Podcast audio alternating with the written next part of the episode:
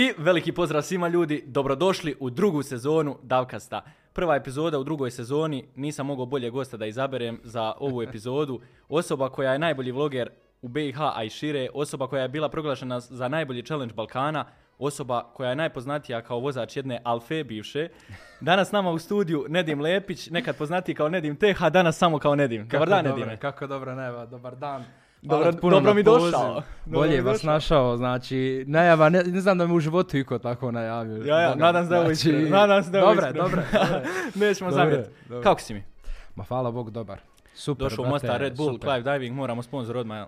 Red Bull Cliff Diving, znači, svake godine, svake godine u Mostaru, Mostar svaki put prelijep, predivan, svaki put u srcu i Izdominira. to se ne mijenja, znači. Tako je. Ali rekao si mi da ti je ovdje vruće, da ti je žega baš. Ma dobro, mislim Mostar ko Mostar uvijek, jel? Bio je jedne godine proglašen najtopliji grad Da, da, Europe, da. ako se ne varam. Ove godine su i do 45 stupnja. Nama je to malo, znaš kako, nama je to malo promjena kad dođemo ono, iz Sarajeva u Mostar, ali nije to ništa pretjerano, Tako. ono sad, aman, ali dobro je. je. Znaš šta je problem, samo što je zadnjih par dana kod nas kiša u Sarajevu i onda sad kad smo došli, ono, 35 stepeni, uh, Ja, ja, ja, ono, pr- malo je, promjena velika, malo je tako? promjena, znaš, no. Iz srednje Bosne u Hercegovinu teška Nije promjena. meni ja? toliko promjena koliko meni teška promjena za shvatiti da za dva sata promijenim ono s- 10 Da, stepeni da, da. više, razumiješ? Znam da moraš do Neuma sad malo na more dole, Osvježit se. brate.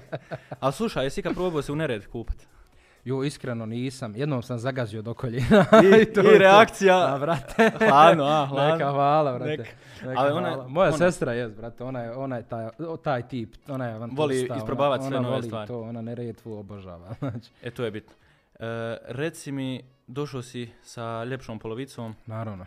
to obavezno, moramo la mi odmah spomenuti, pozdraviti na početku. Onaj, nije ovaj put u podcastu, ali evo, bit će Da ne bi prilike. odnekle izvirla. Ja, ja, da ne bi bilo po izvirla, nije tu, ostali smo u šopingu, idući put. Nismo je spomenuli podcast da nam ne dođe slupa. Ja, dovodimo la mi idući put.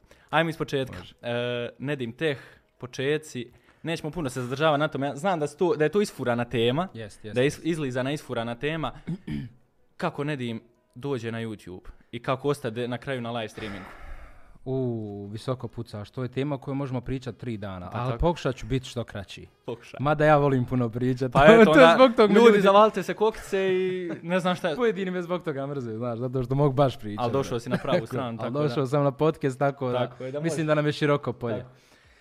Pa ništa ovako, dječak koji je oduvijek sanjao da se bavi fotografijom, dizajnom, digitalnim umjetnošćima, umjetno, umjetnostima, uh, da uvijek uh, bude u nekom centru pažnje i to iskreno da budem, znači ono što mi je na srcu pričat bez, bez lakije na jeziku. Stvarno sam uvijek volio pažnju društva, javnosti i da budem eto ono centar, centar, centar. To trenutno nije tako. Trenutno više volim da držim malo onaj svoju privatnost uh, za sebe i da živim taj neki malo blaži način života, da tako se izrazim. Uh, Nedim Tek je kanal nastao, tačnije, ajde, ako ćeš baš od početka da ti krenem, to sam baš nedavno pričao ovaj, na svom live streamu, postao je jedan kanal 2009. godine sam ga ja napravio, zvao se Intesa Tek prije, prije svega. A, zašto? Zato što sam ja imao neku majicu koja je pisalo Intesa Tek, meni to kao dje, ono, Da, da, da. djetetu bilo cool, kao Cool imam, ime. ima- imam majicu, evo ga ide i kanal, razumiješ, Da, da, kao da, da. imam već gotov merch, razumiješ da se nosi neku Odmah puštaj u prodaju, kupće rodbina. Iako nisam, ovaj, nisam snimao lice, znaš. Međutim, taj kanal je nažalost ugašen od strane YouTube-a 2010. godine, ako se ne varam, zbog kršenja autorskih prava, jer nisam znao. I onda ja od 2010. godine do 2012. godine sam radio Uh, šta, sam, šta sam radio? Radio sam na Fiverru, ja mislim. Prodavao sam uh, dizajn, uh, audio obradu itd. itd. Ono, free, freelancing, da. Um, I onda 2012. godine moj prijatelj Mohamed dolazi na ideju da napravi jedan kanal koji je trebao biti onako komedija i tako to, neki skečevi, kratki klipovi to. Tada je u, u fazonu bio uh, Alen Tech, Tech Expose, Da, da, da. uh, bio je Muđa, bio je Serbijan, znači sami, sami uh. Cile, uh, srpski tutoriali, znači sami početci YouTube-a. Bio je odavde iz Bosne i Hercegovine, bio je Edin Creations, uh, još dosta njih. Da. Amir, da. Uh, Gastoz je bio tada Da. dosta u fazonu i to. I meni je ono bilo kao ovoj top, znaš, on ide snimat uh, tamo vamo. Šta ja mogu, mogu li ja nekako da uletim u tu priču? Međutim, on je htio da ja tu budem njemu ono kao desna ruka u tome da mu objavljujem klipove i to jer on nije se razumio u editing i to je rekao hajde editovat ću ja klipove, izbacivat ćemo to. I onda tako editovao sam u jedno vrijeme klipove, on izbacivao i to je išlo ono ok. I on je nabrao nekih 2000 pretplatnika mislim, na tom kanalu. E, e, ja sam onda, mm, kako je to bilo, da, on je otišao u Njemačku, našao je djevojku tamo, a, oženio se ili sudo, ne znam šta je. Pošto hoće u Njemačku. Ona, on se oženio tamo i pustio je to sve i rekao, evo ti kanal, evo ti šifra, evo ti sve, razumiješ, uzmi radi šta hoćeš za kanalom, nije ga briga, znaš. A 2000 pretplatnika bilo, mislim, to je bilo ok. Dobar početni boost, realno, jer ti prvi hiljadu pretplatnika na YouTube stvarno jeste nešto najteže. Da. Onaj, I hajde ja sam ono počeo to onako iz znate želje i prije svega zbog uh, ljubavi prema fotografiji, kamerama, snimanju, editovanju i to. Jer stvarno ono, kao mali sam već pokazivao znake da ću biti takav u životu. Zato što ono, prije su bilo one VHS kasete, ne znam da li se sjećaš, ono, kad ubaciš pa ono vrti, ono, Da, da, da, unutra da. i to. Ja sam uvijek rasklapao te VHS uređaje, računare, monitore, miševe, ono ovo tamo vamo, uvijek nešto ono barko se oko elektronike. Jednom je struja spucala, sam rastavio prođni kabel, brate, mogu umrijeti. Nisi jedini, ajde to je. Onaj, I hajde, rekao da, da ja počnem tu nešto. I stvarno, mislim, u tom momentu jako bitno je reći da ja nisam očekivao od tog YouTube-a ama baš ništa. Znači, to, ja sam samo bio pogubljeno dijete u svijetu te elektronike, u, tom modernom tadašnjem dobu, ono, sve je za mene to bilo novo. Nisam jednostavno znao ni šta radim. Da. Počeo sam sa recenzijama, jer sam strašno volio tehnologiju. Bukvalno sam čitao forume, svaki dan novosti vezano za tehnologiju. Znaš, ono kad iskoči, pa ono danas je, ne znam, ni ja, što danas imaš, na primjer, danas je Tesla objavila Da, to da, da. i to to. Znači, bukvalno ja ujutro kafu i čitam novosti vezano za tehnologiju. Znači, nije mogla ni jedna informacija iz svijeta tehnologije da mi promakne, a da ja ne vidim. Da. Znači svaki dan. Obsesija teška. I, onaj, I tako sam radio ovaj, neke klipove gdje sam ja, ne znam, ja objašnjavao šta je USB 3.0, tada se tek pojavio Tutoriali USB 3.0, općenito. tutoriali, rasvete, kamere, recenzije telefona, razne, Povezivanje ono, telefona i... Bukvalno. I onda sam prešao na GTA, odnosno na gameplay vide, igre i tako to, jer sam kupio uh, sebi novi računar. Tačnije, to je, to je uh, računar, prvi računar koji su mi, uh, jel prvi računar? Jeste, prvi računar koji su mi roditelji kupili, odnosno drugi, drugi. Prvi su mi kupili 2003. godine, ali to ono i ne pikam, to je bio računar level Super Mario. da. Onaj, ovo je ono prvi računar koji sam dobio da može ozbiljan proces rad, tipa editovanje klipova, znaš, u Vegas i to. I samim tim da pokrene neke nove igri, igrice i onaj, tako sam počeo gameplay da snimam. To je išlo super, iskreno da ti kažem, onaj, to je išlo baš dobro. Uh, radili smo te neke uh, utrke u GTA, ono, ovo sve što je bilo tada u svašta. trendu. I onda poslije tog sam se bacio na neke skečeve i to jedno vrijeme malo sa omčom i te, i te zezancije. I to je isto bilo super, ono, uživao sam i u tome, ali nisam se dugo zadržao na, na, na skečevima i to. I onaj, jednostavno, gledao sam da pronađem neku, neku uh, kategoriju klipova koje bi ja snimao prije svega za sebe, za svoju dušu koji bi mene ispunili i obzirom da sam ja volio strašno fotografiju, kamere, video i to, odlučim da kupim svoju prvu kameru, Canon 600D naravno, YouTubers Balkan da. starter pack. Bukvalno. Onaj, svi YouTuberi bukvalno na, Varka- na Balkanu prva kamera 600D. Tripod i to i dobar. Tripod, hama i 50 maraka i čao. Da. Onaj, I onda sam počeo da razmišljam na tu temu šta fali na Balkanu, šta još niko do sada nije uradio, šta bi to mogao ja da uradim. Da donesem neki novi trend na Balkan i da pokrenem nešto novo. I sjećam se tu večer na Skype-u, negdje oko 3-4 ujutro, onaj, pričali smo Muđa i ja, ja mislim.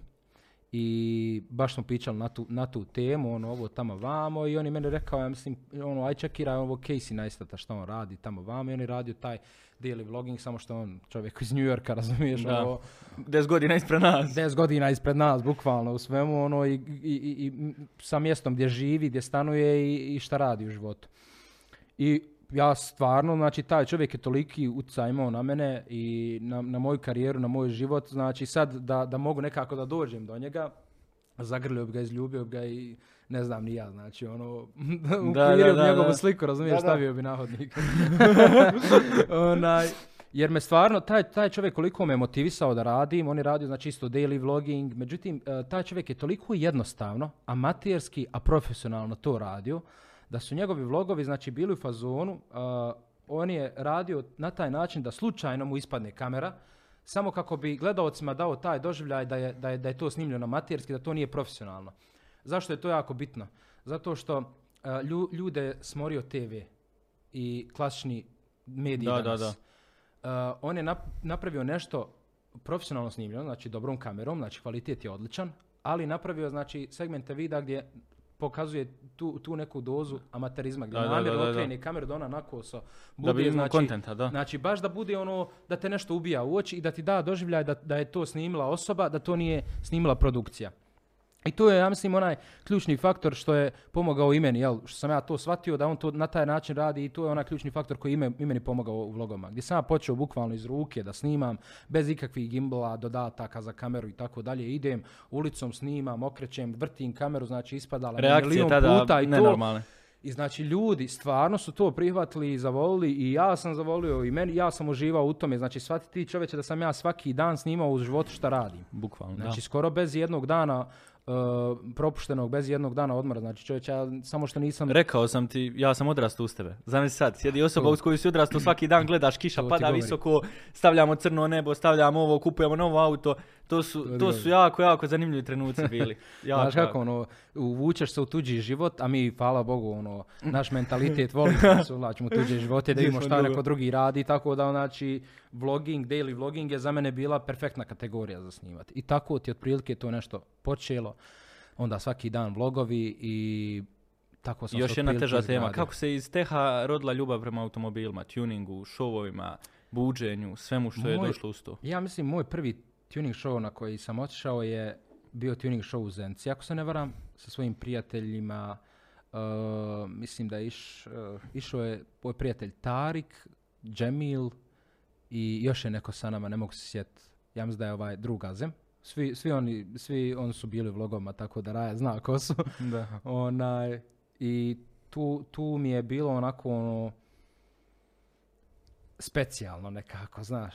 Međutim, tuning showovi tada i tuning showovi danas su totalno dva različita svijeta. Ti si to prokomentarisao. Da više i ne ideš Jesam. zapravo na te tuning showove, jer šta je, šta je došlo do toga da ti zapravo kažeš sebi je kraj, ne želim više dolaz na takve evente. Znaš kako, mislim da to ima dosta, onaj, moje godine imaju dosta utjecaja na to.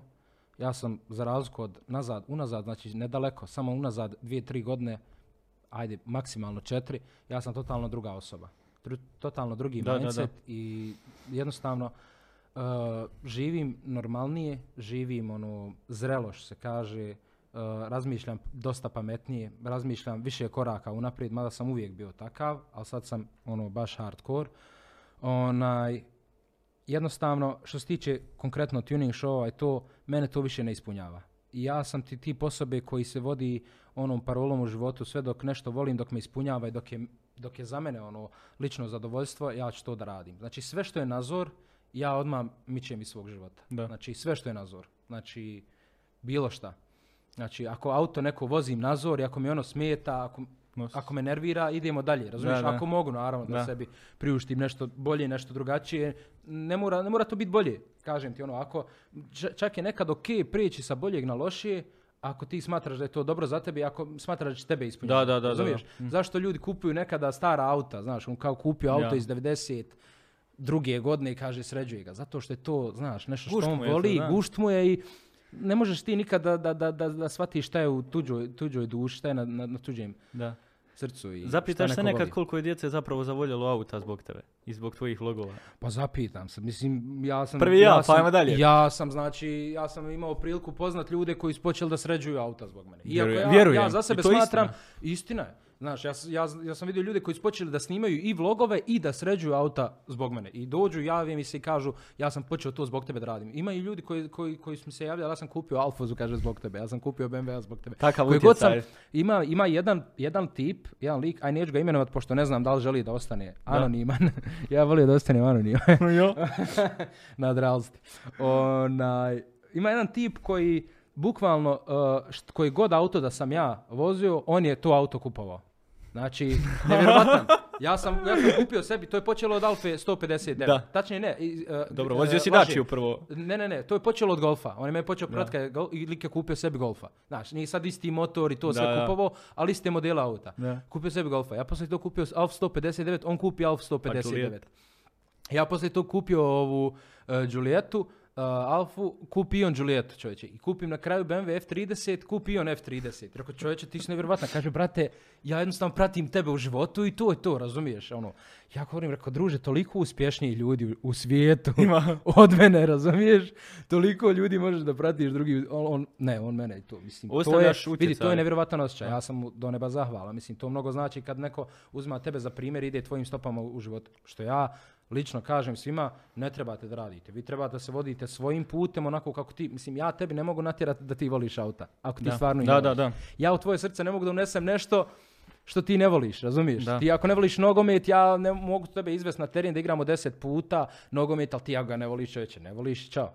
Ima specifična tema oko toga nogometa. Jeste. A što se tiče tuning showa, to sam Reci. napustio iz razloga zato što uh, zadnji tuning show koji sam otišao je bio humanitarnog tipa Da. i uh, svaki put ja kad sam dolazio na tuning show, uh, ja sam dođem, prijavim se, znači dam novac za prijavu, ali ne takmičim se. Znači isključivo na- naglasim znači, Da, da. uh, organizaciju, ne želim da se takmičim, ali znaš to, Da podržim da, podržim. humanitarnost, Da, da, da. to su sitne pare, znaš, to je 20 maraka Da. prijave na, na tim, znaš, Da. 50 maraka negdje. Da. Onaj, I tako zadnji tuning show koji sam ošao, isto, isto je tako bio onaj, humanitarnog tipa, znaš, nisu svi, ali taj jeste, zadnji koji sam bio. I otišao sam isto tako, dao ovaj, uh, svoj prilog eto, za, za, za, za učestvovanje i zaboravio sam reći da ne želim da se učestvu, da, da ne želim da učestvujem, da se takmičim. I onaj, ljudi iz nekog razloga, mada ja smatram da je to totalno nezasluženo, da li je to zato što sam ja, ja, mislim malo je glup, glupo se osjećam kad pričam to stvarno, Da. onaj, da, li su, da li su zbog toga me pregla, proglasili za- zato stvarno što im se svidjelo moje auto, mada ja smatram da moje auto nije bilo kompetentno da, da dobije tu nagradu Best of Show, da bude da proglašeno za najbolji auto koji je primamio pažnju posjetioca. Uh, ja sam dobio tu nagradu Best of Show i sve super i ono svi aplaudiraju i to ljudi meni da, daju taj PR i to mislim koji meni stvarno ništa ne znači jer ja kažem ti ja sam to išao zbog uh, ljubavi prema automobilima i zbog druženja Da. i da podržim tu grupu ljudi jer je to stvarno specifična grupa ljudi i mal krug ljudi koji podržava takve evente Da. i koji se takmiči. I malo je toga ostalo u Bosni i Hercegovini. Ti kad pogledaš, znaš, ono, ljudi odu na, na, na, na koncert, razumiješ, više je koncert napuni nego jedan tuning show i tako to, to nije ne, nešto aman posjećeno. Da. Niti je podržano, ni sponzorski, ni, ni financijski od bilo, bilo, bilo kojeg grada. Za i njihov gušt se faktički pravi. Znači, bukvalno prijavljivao sam se, išao sam na to da podržim, da izgradimo to na- zajedno skupa svi na jedan level, ali iz nekog razloga, eto ljudi, mene u tom svijetu, mogu reći, dosta njih prihvatilo, ali mogu reći da dosta njih me nije prihvatilo u tom životu, u tom, uh, u tom svijetu tuninga, Da. zato što vjerovatno su imali mišljenje da ja tu dolazim da se dokažem, pokažem, da ono, ja Da. smatram za sebe da nisam iskompleksirana osoba i meni stvarno, znači, nečije priznanje, da li je moj auto dobro, nije, stvarno ne treba u životu. Da, da, da. Ali eto, kada sam se vratio sa tog tuning showa, doživio sam milijun ružnih komentara, iako mene komentari ne dotiču u životu, ali sam shvatio da jednostavno to nije moj, nije moj ono, cup of tea i više u životu, da ne želim da se pojavljam među takvim ljudima koji će doći, gledate, takvim očima. Znači, doživio sam ružne komentare kao njegov auto, ono, ovo, zna, da sad ne nabrajam, ne citiram, kakve sve komentare, a zapravo ti znaš zbog čega si tu Da. i ono, znaš, to te vrijeđa u neku ruku. Znaš, Da, ja da. dođem tu da podržim, znam da, da svi koji organizuju te tuning showove i koji prave ta okupljanja, da jako teško to organizuju i financijski i ne želi niko da ih podrži to. Ja dođem tu da podržim, razumiješ, i ljudi te tjeraju. Ok, ako mi vi tjerate, evo ja ću izaći. I Znaš, ono, ne. svojim poslom. Ma jaba, mene to ne interesuje. Ali to je, na primjer, najbliže ovdje što se tiče u Mostaru kad bude street race. Dosta ljudi, ono, pratim godinama, bukvalno znam dosta mojih kolega, prijatelja koji dolaze, znači, e, samo ajde da se slikam s Nedimo, e, sad je došao sa ovim autom, sad je s ovim, tu su njegovi prijatelji. Bukvalno, ono, mamiš ljude da dođu i samim time si ti podržao to onda. Ne mora, ne mora to biti Brate, uvijek u financijskom, medijski na neki način. ti evo znaš, u- ušao si u, u svijet marketinga i to. Ti znaš koliko marketing agencije preko uh, za klijente, koliko klijenti marketing agencijama plaćaju da influenceri, youtuberi, nebitno javne ličnosti, koliko plaćaju da najave neki event. A kamoli da se pojave, da budu tu. Čovječe, ja sam dolazio na te tuning showove, znači iz ljubavi, nije mi niko ni plaćao. Iz svog džepa dolazio znači, svog džepa plaćao sebi gorivo spavao, brate u Mostaru na pisti, kunim se bogom. Znači kad je bio street race. U Mostaru, u golfu, u Gepeku ima vlog, brate, spavao u Gepeku. Da. Ljudi svi kao, ono, hajde, hoćemo hotel, nećemo, brate, volimo to, idemo spavat na pisti, ba šta je problem, razumiješ? Tako je. Skompleksiranost ljudi je problem. Brate, je kontaš. Ja sam dolazio iz, iz ljubavi da podržim te stvari, to. Mada Mostar me nikad iskreno nije razočarao, ovdje sam se uvijek osjećao super. Kad god odem na street race i opet ću doći na street Sutra. race. Onaj, tu ti govorim, ali onaj, šta je poenta, razumiješ Da, da, da.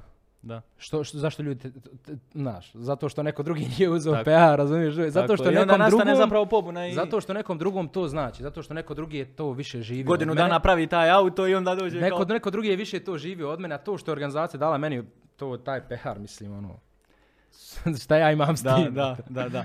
E, ajmo se vratiti na početak s autima.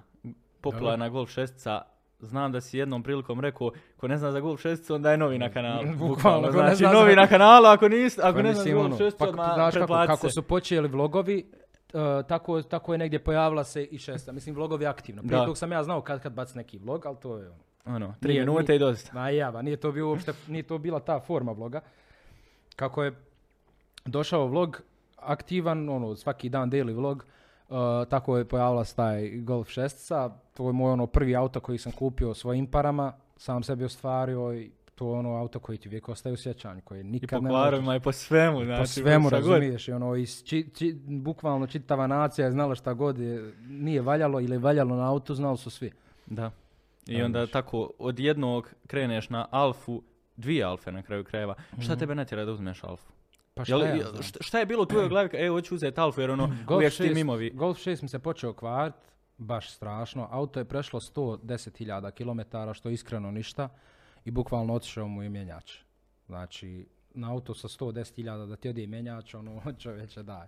Zapitaš. I onda su mi, ono, prijatelj savjet, tada u, u to vrijeme, onaj, moj prijatelj, se neko- moji prijatelji su svi vozili auto, bukvalno. Znači, imao sam deset prijatelja tada s kojima sam se aktivno družio, snimao vlogove i svi su vozili Alfa. I ja jedini uljez u društvu. Ima baš jedna fotografija, možda ako uspiješ naći na Facebooku Hoću da li ili na Instagramu, ovako jedno šest Alfi i ja u sredini s. Razumiješ? Ono ne može biti uljez, brate, u društvu. I odem i ja kupim Alfa i to ne bilo kako, nego uzmem 2.4 GTD, 20 ventila Q4, brate, motor. Znači jedna jedina u Bosni i Hercegovini. Da je sedan model. Da. Takvih je bilo, ali karavana, ovo je jedna jedina koja je bila sedan model uvoz iz Italije, a drugi vlasnik. Uf, Perfekcija od auta. Potreflo te ono bukvalno. Znači autofabrika je mislim 210 konja, ona je bila dignuta na nekih možda 230, 240. Prije mene ne vozio neki stomatolog. Nije on Brat je odvrnuo i jedna stvar koju možda nisam ni rekao na, na YouTube-u, tom autu je zveknula turbina, brate, koliko je bilo odvrnuto, bukvalno. Ja sam auto tek kupio i ono Alfa mora za protiv uroka Da, da, da, se pokvari barem Mora. jednom. Čim je uzmeš, znači, Brate, ja se vraćao u Sarajevo, ono ovo je sad meni gušt, razumiješ, pr- prešao sam sa 1.4 benzinca atmosferca na 2.4, brate, GTD, razumiješ, da je Da, ventila, Q4 pogon. Znači, auto otkida zemlju. I I onda ja ti- stisnuo, brate, gas, samo turbina. pff, Ode se, nova je šteta, no- novi trošak. Rekao je, evo ga, baš sam ono rekao. Ali materijal za vlog. Ma ja, ali kasnije smo shvatili da taj lik koji je vozio prije mene, on je odvrnuo turbinu, ne znam ni ja, da puni na dva bara. Već ne znam ni ja, lupam sad na pamet, ali Da. odvrnuo je baš. Tako da, onda si Tako poslije da, toga ono. prešao na Ali me Julietu. služila dobro. Poslije tog sam prešao na Julietu zato što je novi auto, mlađi, godina bolja, bolja oprema, bla bla bla. I to auto sam iskreno kupio samo da mi uštedi pare. Ništa Nije više. bila ljubav prema Alfama, ono, kao je porodica Alfa, aj sad ću Nije, nije, nije. To, je, to sam auto kupio zato što mi je bilo onako, uh, čuo sam da je baš dobro auto i jeste stvarno dobro auto, znači Činilo se lijepo. uh, udobno je, puno opreme, ono, nagodno za voziti, ja stvarno, evo, dan danas znači uzeo bi vozio bi isto to auto, stvarno dobro auto. To sam auto uzeo samo da mi uštedi pare jer je jako malo goriva trošilo, servisi su bili prejeftini, i tako da nije mi se ni kvarilo. To jer mi je u tom periodu trebalo baš da se smiri malo financijski jer sam tada trošio ko lud. Ali česti servis. česti servis i uz- Nije, stvarno nije. Giulietta, Giulietta je stvarno auto koje mi se čuvalo novac. Da, znači, da, ono, da, da, Jer, jer znao sam da to auto neću tunirat, Da. razumiješ? Jer to auto nije za tuniranje. Ali jak je prelaz bio kasnije s toga na ovo. A sada to ti govorim, da. znači, ja sam namjerno uzeo to auto da mi sačuva pare, jer sam znao da, ga, da na njemu nema šta da radiš. Šta, Da, da, da, šta da. Giulietta tunirati, Bukvalno, razumiješ, znači šta ćeš Auto gradsko, razumiješ, ono isto, to ti isto da uzmeš Fiata da tuniraš. Namjerno sam ga uzeo sa potrebom da mi uštedi novac, jer ja, brate, sam lud. Ja auto, kad koji god auto sam kupio, morao sam ga srediti, razumiješ? A jesi imao nekad malo. ono u, u glavi, e, ja baš želim to auto u budućnosti da imam, ono kao dream car, ono. Mislim, dream car koji možeš stvarno sebi Za koga? ostvariti. Za BMW, misliš? Za bilo šta.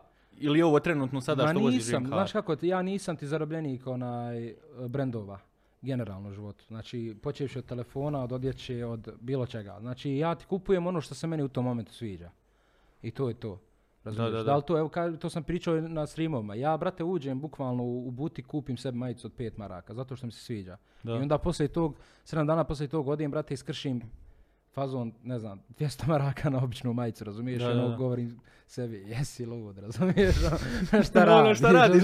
Zašto Ne, daješ? brate, odluči se. Ja, šta ćeš, Ma nije životom nego, go- ajde, ba nije problem, ja i zaradio baš, razumiješ? Tako šta, je. U sebe si uložio- ma ja, ba, ako ti, ako ti onaj, ako se nešto kupuje, kupi sebi ako možeš, razumiješ? Ono. Tako je. Nego sam u fazonu, razumiješ, da odlučaš šta hoćeš u životu, razumiješ? Da, da, da, da, Hoćeš ovo ili u mene stalno neke promjene, razumiješ? Jel te pojela ta materijalnost kroz godine? U smislu, ono kad si osjetio... materijalnost? Pa u Ma smislu, kakvi, brate? eh, uzimaš, znači, jak zalogaj kruha, znači zapravo ideš sa, sa nečega ono početaka iz one sobe u visokom, Mhm. prelaziš vamo u svoj stan, nova soba, novo auto, novi život općenito, ono, osjetiš i dobre pare.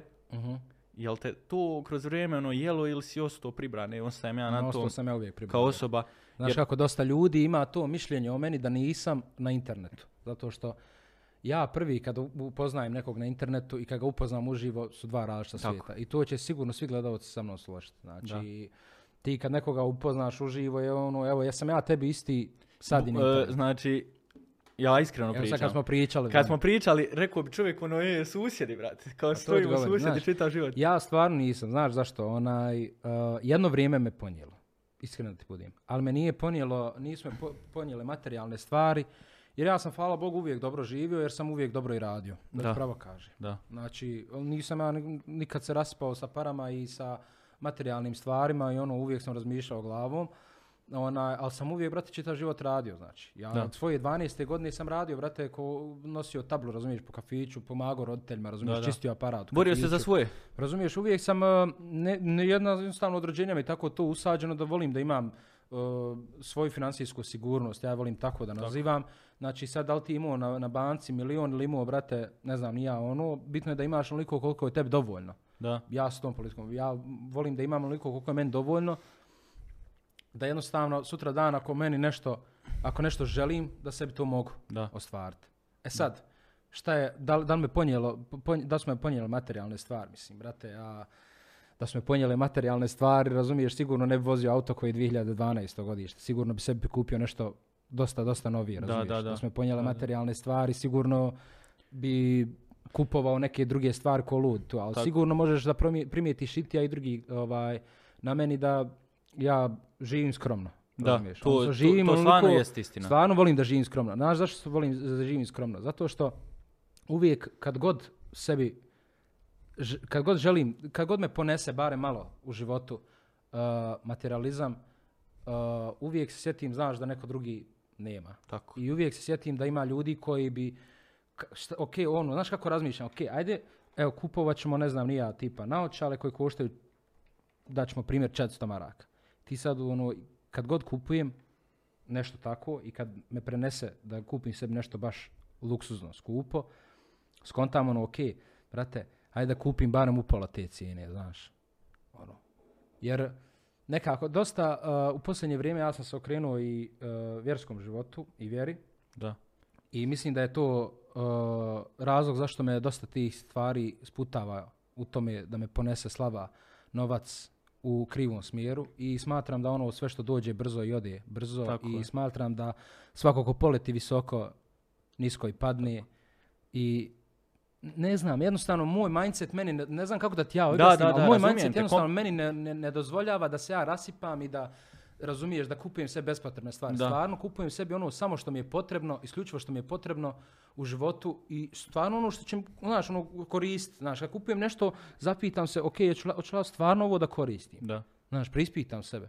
Da, da, da. Ne- Koliko ti je ne znam, zapravo vjera pomogla u svemu? U životu općenito i, i, i kasnije i uspjehu i sve što trenutno imaš i što Mnogo, ćeš imati. Mnogo. Ja sam uh, bacio skoro sve poroke iz svog života. Bacio sam alkohol, bacio sam uskratio sam sebi dosta noćne izlaske i tako te stvari koje su me sputavale ne samo u vjerskom životu, nego i u poslovnom.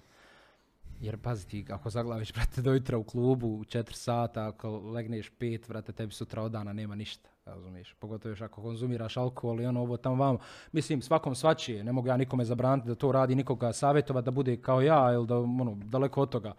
Ali meni jednostavno to odgovara i pomogla mi je, vjerujem, mnogo u, tom smislu, zato što živim mirniji život, živim bolji život. Znaš kako, nikada u životu manje nisam i lakše radio, a nikada u životu nisam ono rahatnije živio. Ono, Da, da, da, živio. da.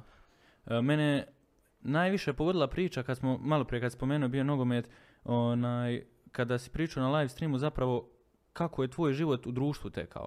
Mhm. Kada si ti bio osoba koju su svi izbjegavali i onda kad si sebi zapravo rekao je ja ću biti neko i nešto. I onda Da. kad se pogledaš od tog nedima i sada kad stojiš ovdje ovako sjediš ispred mene i kad gledam stane mi kao wow. E, brate, sačkaj sekund, jel, ono, jel moguće da se dešava to? A znam, mogu misliti kakva je tebi tek reakcija?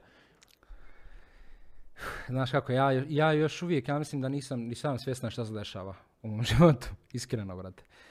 Uh, ja još uvijek imam neki taj, neku malu tu dozu nemira u sebi gdje uvijek svakog dana ono, razmišljam o tome, dobro ne svakog dana, ali sigurno svake sedmice mi dođe barem misli ono, razumiješ, da li ću ja uvijek imat ovoliku želju za životom? Da li ću ja uvijek imat ovoliku želju za radom? Da li ću uvijek biti ovoliko sposoban, razumiješ? Da li ću uvijek biti istrajan u svemu što, što dotaknem da radim. Jer ja stvarno šta god sam pokrenuo u životu, šta god sam počeo da radim, ono gledao sam ako je dobro i ako vidim da ima budućnost, gledao sam da radim ono Da. punom parom, što se kaže.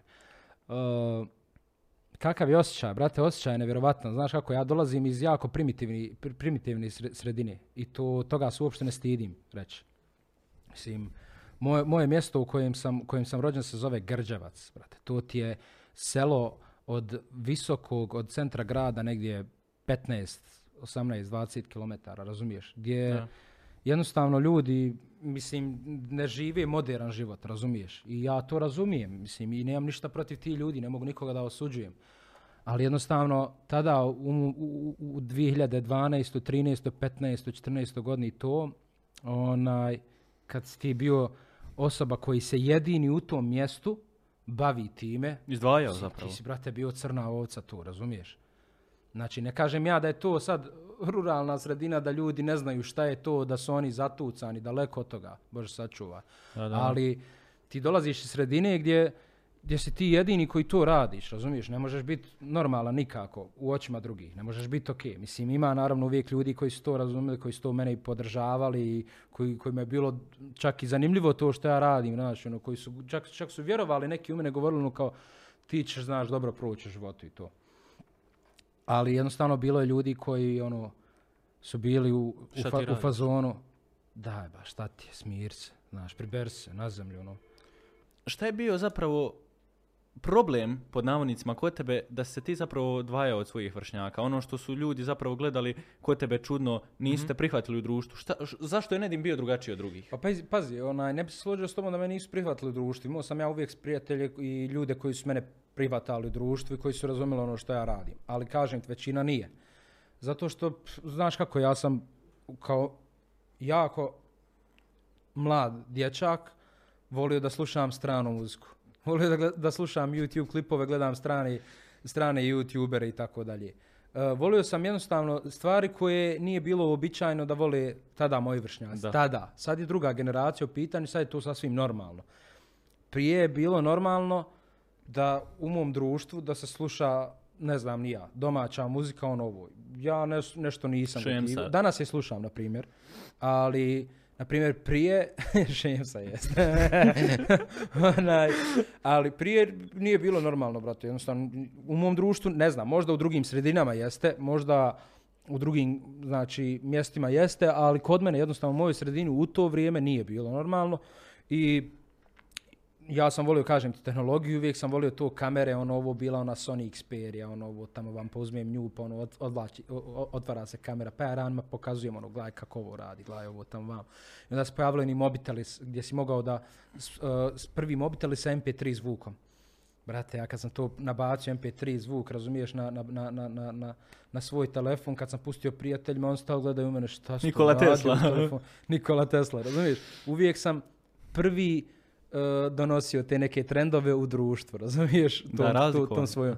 I baš sam se izdvajao, znaš, i zato, što, zato neki nisu, nisu mogli da dokuće to i da, da razumiju. Jesi ti znao da ćeš jednog dana nešto napraviti? I da ćeš biti nešto? Ja sam 100%. Vje- Znači, vjerovao si u sebe? 100% uvijek, svaki dan vjerujem u sebe, razumiješ? Ja kad god izgubim povjerenje u sebe, ja stanem ispred gledala, Gledaj, gdje sam sad, a gdje naružim sam sebe, Da, brate, da, da. razumiješ? Znaš kako ti je to?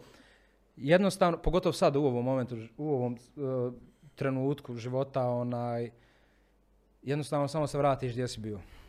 Odakle si počeo? odakle si počeo i mislim da ti je to dovoljna motivacija da nastaviš, razumiješ? Da, da, da, da. Ne mora to biti ono što se radio prije 10 godina, kažem. Ono. Čovjek treba da se mijenja, treba da napreduje, tre- ne treba da stagnira kao biljka, treba da uvijek pokuša nešto novo u životu, treba uvijek da, da traži uh, ono što voli da radi u životu. Nikada ne treba da se zadovolji jednim te istim, razumiješ? Jer kad nešto postane u životu monotono, a ja sam to iskusio milion puta, bez obzira što imam 25 godina, samo kako god stariji gledali na to, jer ja često puta kad kažem ono starijima, kad počnem starijima pričati o, o životu, ono ljudi me gledaju, ajde kidaro, šta ti Tek si pričaš, počeo, tek si.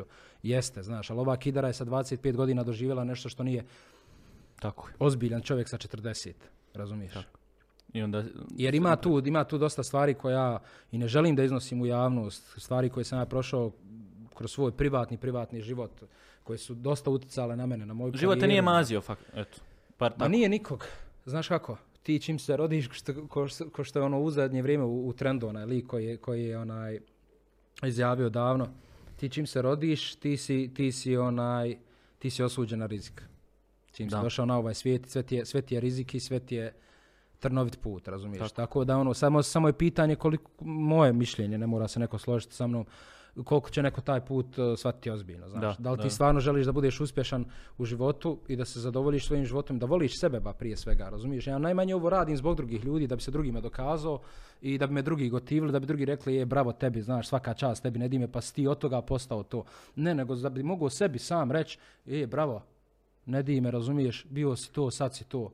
Jesi volio sebe na početku ili si to zapravo kroz proces uh, kreiranja sebe na YouTube, na društvenim mrežama se krenuo sam? Znaš kako, ne znam iskreno šta da kažem na to pitanje jer sam bio dijete. Znaš, bio sam samo dijete koje je gladno uspjeha, nisam uopšte razmišljao da li sebe volim, da li ono, bio mi je život zanimljiv, jednostavno. Bio mi je život, znaš kako djeca razmišljaju, ono, kreativan si, ide u mašte, ludila, razumiješ to. Jedino što sam ja iskoristio tu priliku, tog, e, te dječje mašte i svega da izgradim nešto ozbiljno od toga. I onaj, nisam iskreno razmišljao o tome. Da, da li sebe volim u tom trenutku to, ali sam, Voliš vremenom- sebe sada? ali sam vremenom sebe zavolio 100%, razumiješ? To je bitno. Kako da ne, brate? E, Sebi si najpreći, razumiješ? Ako sebi nisi najpreći, ako sebi ne pomogneš, ne možeš ni drugim ljudima, razumiješ?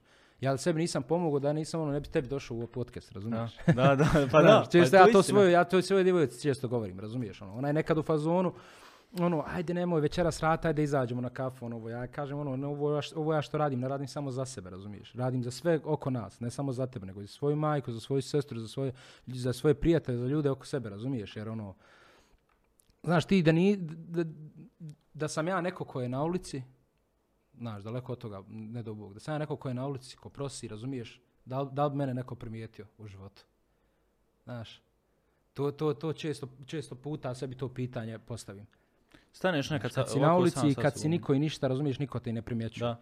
Ali to, to je činjenica. Mislim, tužno je, stvarno je tužno, ali je činjenica.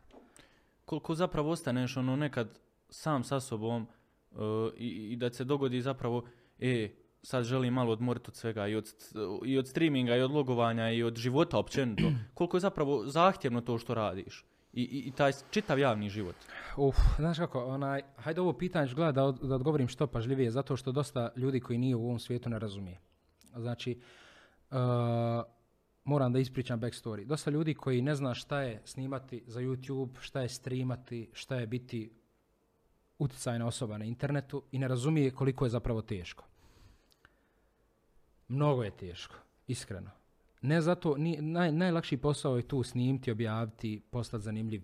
mislim evo, danas, danas nam je od- čisti primjer TikTok. Preko TikToka Da. bukvalno može bilo ko postati popularan. Dovoljno je samo da odradiš nešto što će otići viralno, a da ode nešto viralno na TikToku je jako, jako lako.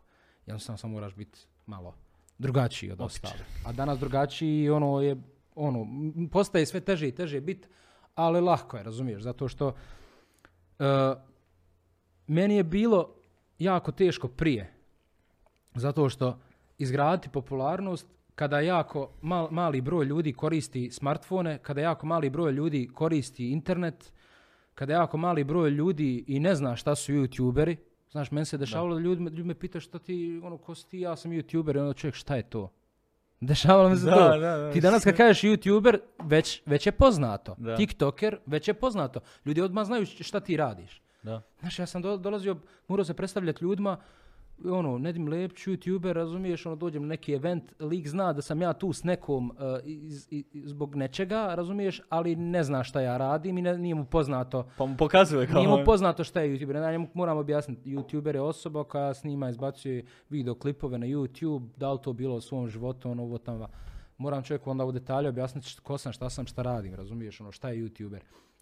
Zato kažem, danas je mnogo lakše, prije je bilo teže, mada i danas je jako teško, jer sada, sada smo došli u, u fazu gdje imaš svega. Internet ti nudi sve i svašta. Da, da, ti internet nije nudio puno. Nudio ti je Serbijana, Muđu, mene, Cileta, uh, Alena, Tech Expose, nudio ti je Amira. Hadžića, Jasrštajna. N- Nije nas bilo puno. Sad imaš, brate, na Balkanu 4,5 hiljade popularnih youtubera, 3 hiljade tiktokera, razumiješ, i ono, Da. Onaj, ali kažem ti, opet, danas je veći broj publike i tako da ono... I odgovornost koju taj posao nosi, ono, Odgovorno, odgovornost je velika. Evo ja ću reći jednu pogrešnu riječ ovdje u podcastu, razumiješ, Da. ljudi će te. Da, da. Sad ti zamisli da li je odgovornost. Jedan pokret je dovoljan da, ti, da pokret, tvoja ono. karijera To- nestane To, ti preko govorim, evo ja ću izrobiti ovdje slučajno nos, a svi to uradimo, a budimo, budimo realni. Barem jednom u životu. da- da si ovako razumiješ? Brate, ja ću završiti na svakom mogućem portalu, TikToku, razumiješ i to ljudi će te ismijavati. e, scena brate. je bila, E sad brate- pazi ovo sad, sad ti zamisli da nisi psihički stabilna osoba, da možeš to da shvatiš kao, Da. kao šalu, razumiješ i da ono boli te brije ono kao aj super, razumiješ, odličan marketing, razumiješ. Imaš ljudi, brate, ko, na koje hate komentari, na koje generalno komentari Psihički psihički jako loše utiču, razumiješ. Da. I to je veliki problem današnjice, jer su Kako te da ne? društvene Ja mreže ti napravile... Kažem ti, zašto je težak posao? Zato što sam ja morao, prije svega, kad sam počeo snimati, nije ni meni bilo jednostavno kad mi neko napiše hate komentar, razumiješ. Morao sam naučiti da se nosim vremenom s tim. Morao sam naučiti da jednostavno ne interesuje me mišljenje ba tu drugih ljudi. Da. Znaš, ono ko što kažu, ne plaćaš mi račune, Da, briga ne me šta pitaš radiš, se, razumiješ. briga me šta radiš, A, evo. tako da. E, jest, baš, baš veliki problem današnjice što taj internet svijet pravi onaj, velike probleme ljudima. Jer neko počne na TikToku snimati Mhm. samo pun, pun hate komentara i dođe do toga da napravi suicid na kraju krajeva. Pa, Tako imali da- smo i ti slučajeva. Ima, bilo je takvi Bilo slučajevi. je takvi slučajevi kod nas. Tako da to ništa više na kraju nije ni novo. Ali idemo na te veselije teme, ajmo Ajmo, ganja, da ne idemo na te suicide. da, nemoj mi ove, z- Nećemo. crnili smo Ja, ucrnili smo se, e, još boje, ono, Daj malo, znači, bukvalno. imamo malo idemo, idemo na, na, na te, opet idemo s brda s dola, ali nema veze. ok, onaj, na ta neka, po- neke te početke druženja, kad je sve zapravo startovalo, Mhm. tu su počeli ti festivali. Jes, jes. Kako se ti osjećao kao osoba kad je prvi put pozvana na f- jedan festival? Kao, e, ja ću izaći sad pred publiku, šta ja, ko sam, kako? Znaš, to, to- ipak je to ono, vjero, pretpostavljam ti bilo onaj velik zalogaj na početku. Meni je to bilo to, brate, samo što ja nisam bio pozvan. Ja sam se guro da budem pozvan, razumiješ? Mene niko nije Koje pozvao, ja sam se sam pozvao. Da, da, da. ne, ja sam se javljao tamo organizaciji, ono, pokušavao da dođem do kontakta i to, jer je mene nekako nezgodan period ufatio gdje sam ja imao godinu dana pauze od YouTube-a, gdje sam uh, u tom periodu konobarisao full time, onaj, i u tih godinu dana sam shvatio da vrijedim više od jednog konobara i da to jednostavno nije posao za mene. Ne kažem ništa protiv ljudi koji rade taj posao, daleko od toga, ali ja se nisam pronašao u tom poslu jer uh, osjećao sam se jako poniženo, zato što ljudi su za običnu kafu koja košta kod nas, koja tada u visokom koja je koštala, pa kod nas je koštala pola eura, znači Marku, dođe čovjek ono, brate, spustite na takav nivo da osjećaš se jako, jako jadno, razumiješ? Ono, Da, da, Brate, da. naruči čovjek kafu, da, daj mu jednu čašu vode, doneš mu čašu vode, frere eksira, pred tobom kaj daj mali još jednu. Kaj, kaj- daj Da. mali još jednu, razumiješ? Vrate, onda sam rekao sebi, nisam ja mali, razumiješ. Narašćan, Pokazat ću ja, pokazat ću ja ko je tata. I onaj, ništa, onda tu godinu dana sam bacio doslovno svog života u konobarsanje, ali možda i naj, najuticajnija, oso, najuticajnija godina u mom životu. Ona, gdje sam shvatio šta, šta ne želim biti u Da. životu. I onda sam počeo aktivno ponovo da snimam. Uh, koja je godina bila, ne mogu se sjetiti iskreno. Ali prvi poziv na festival je bio zapravo, ja mislim, Nexus Fest u Tuzli ili u Sarajevu. I ono, to mi je bilo super, ono, kao. Ali tada još uvijek nisam, tada sam još uvijek snimao ovo GTA, ovo igrice i to.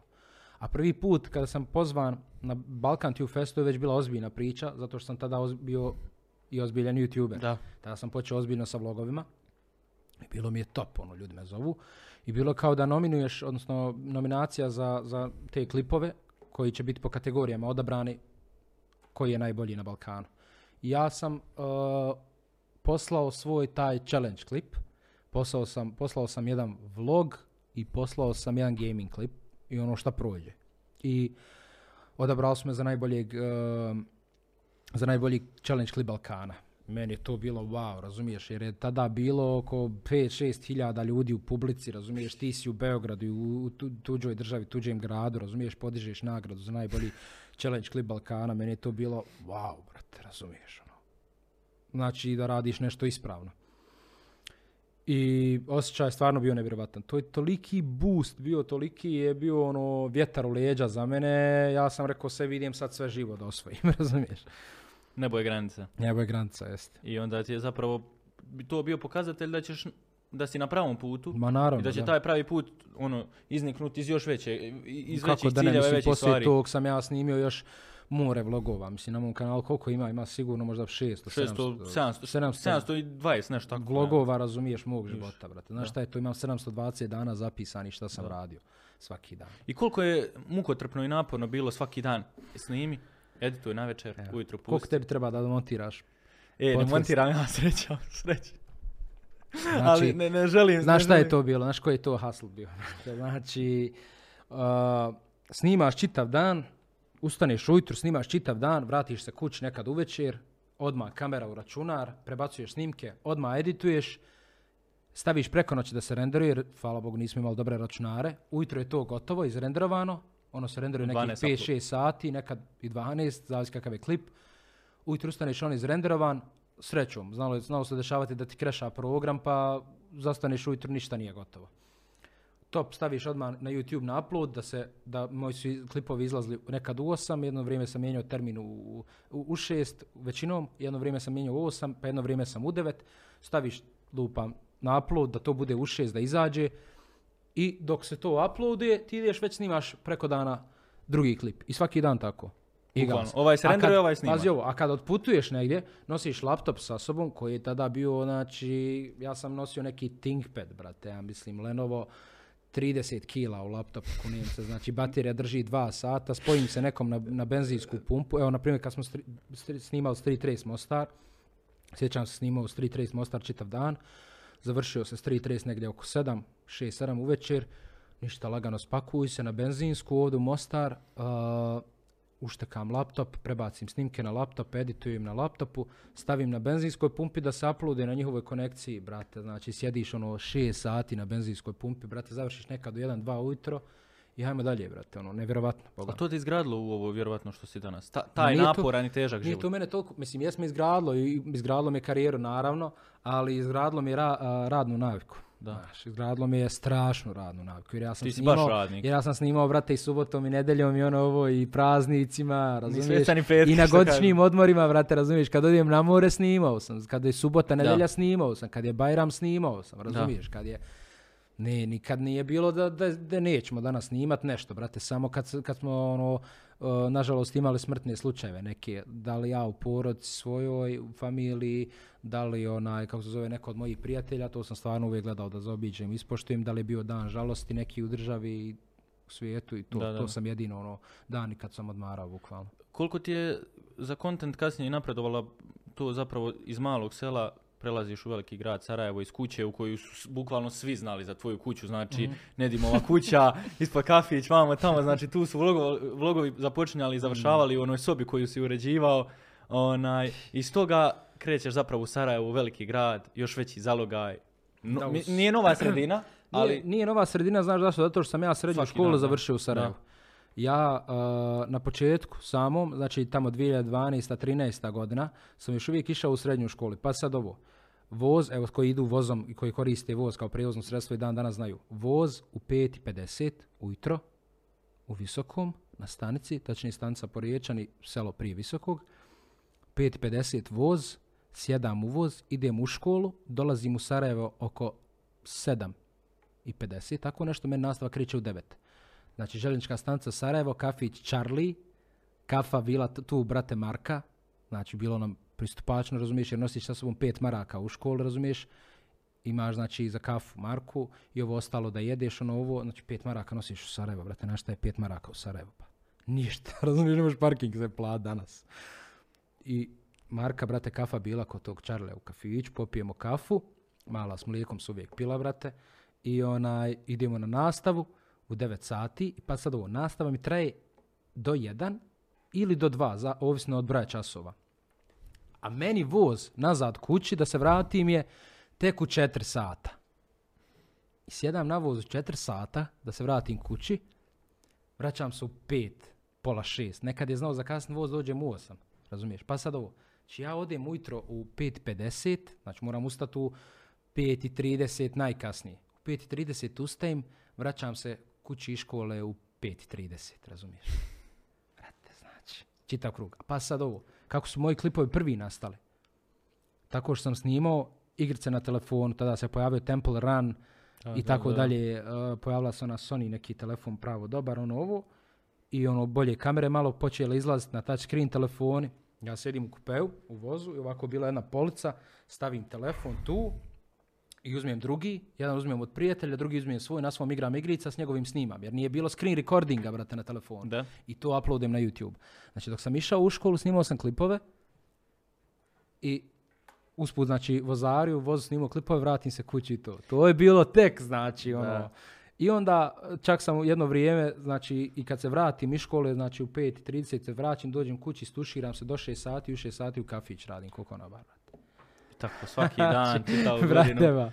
Znaš šta me Ono- zanima? Jel nekad, ako ne bar dijelima, onda mislima se vratiš u taj Charlie, u taj voz, u to E, selo iskreno, i vratiš sebi mir iz djetinstva i teških i gronulih Mm, početaka. Iskreno, skoro svaki mjesec, brate. Skoro svaki mjesec, barem jednom nam padne to djetinstvo. Jer je to moje djetinstvo, ja mislim, za napraviti film. Boga mi. Evo, iskreno, produkcija Za tu, napisati knjigu, znači, da, na, da, za napraviti film, iskreno. I volio bi jedan dan da se vratim u to sve. I da jedan dan snimim video, bukvalno, evo, ko mi ukrade ideju, znači, da se zna da sam ja to sad ovdje, Da. evo, rekao javno. Imam, imam već dugo vremena želju da napravim video, da pokažem raj, da rekonstruišem kako je to bilo zapravo. I sve da bude real, ono, bukvalno, ujutro, od pet, Da. to sve da bude baš ono, da vide ljudi, da, da im još više pokušam dočarat to.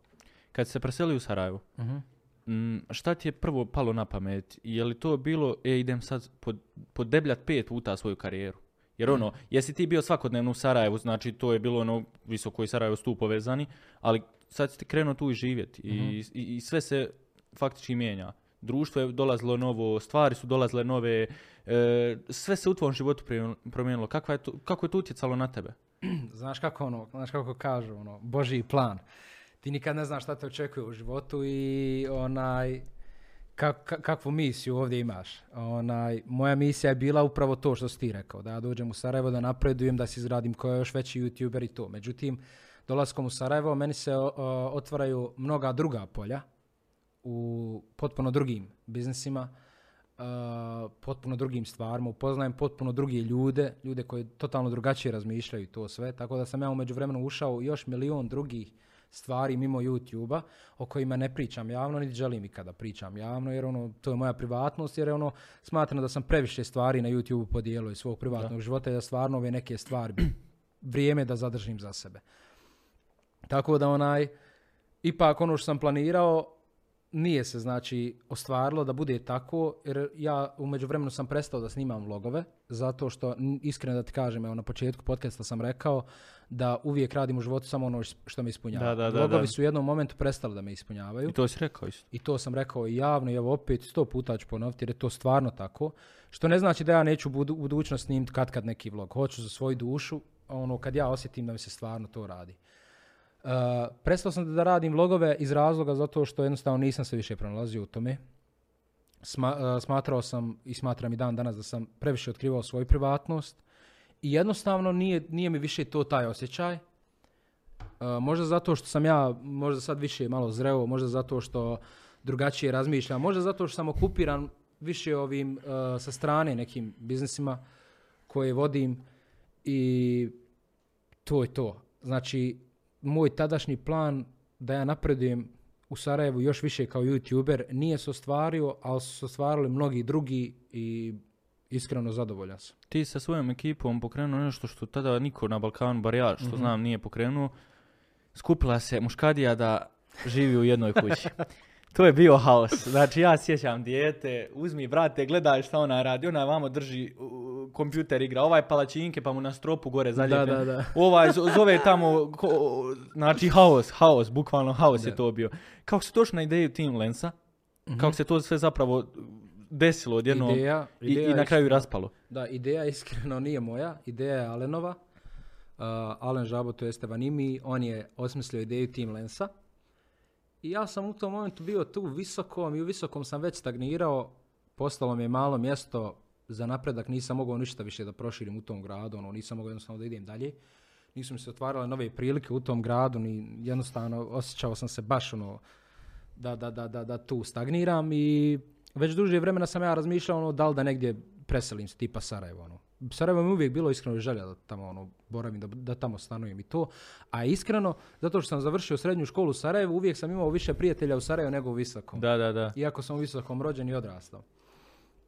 I onaj, Vanimi jedan dan, sjećam se kod je bilo, dolazi meni ispred stana, ja sam tada stanovao u, Visokom, u gradu, dolazi ispred stana i kao on je bio u Zagrebu, e, dolazi sa idejom, e imam super ideju, ono ovo tamo vamo, da vidim s tobom da li se za hajde, rekao da sjedemo, sjeli kod mene kući, kafica, ono ovo i on meni tako objašnjava Team Lens da napravimo kao tim, ono ovo tada nismo imali još, još uvijek ime, da napravimo tim uh, youtubera pod jednim krovom i to, jer je tada Logan, nije Logan, Jake Paul je, Da. Jake Paul je tada, tada Da. napravio to sa Team 10.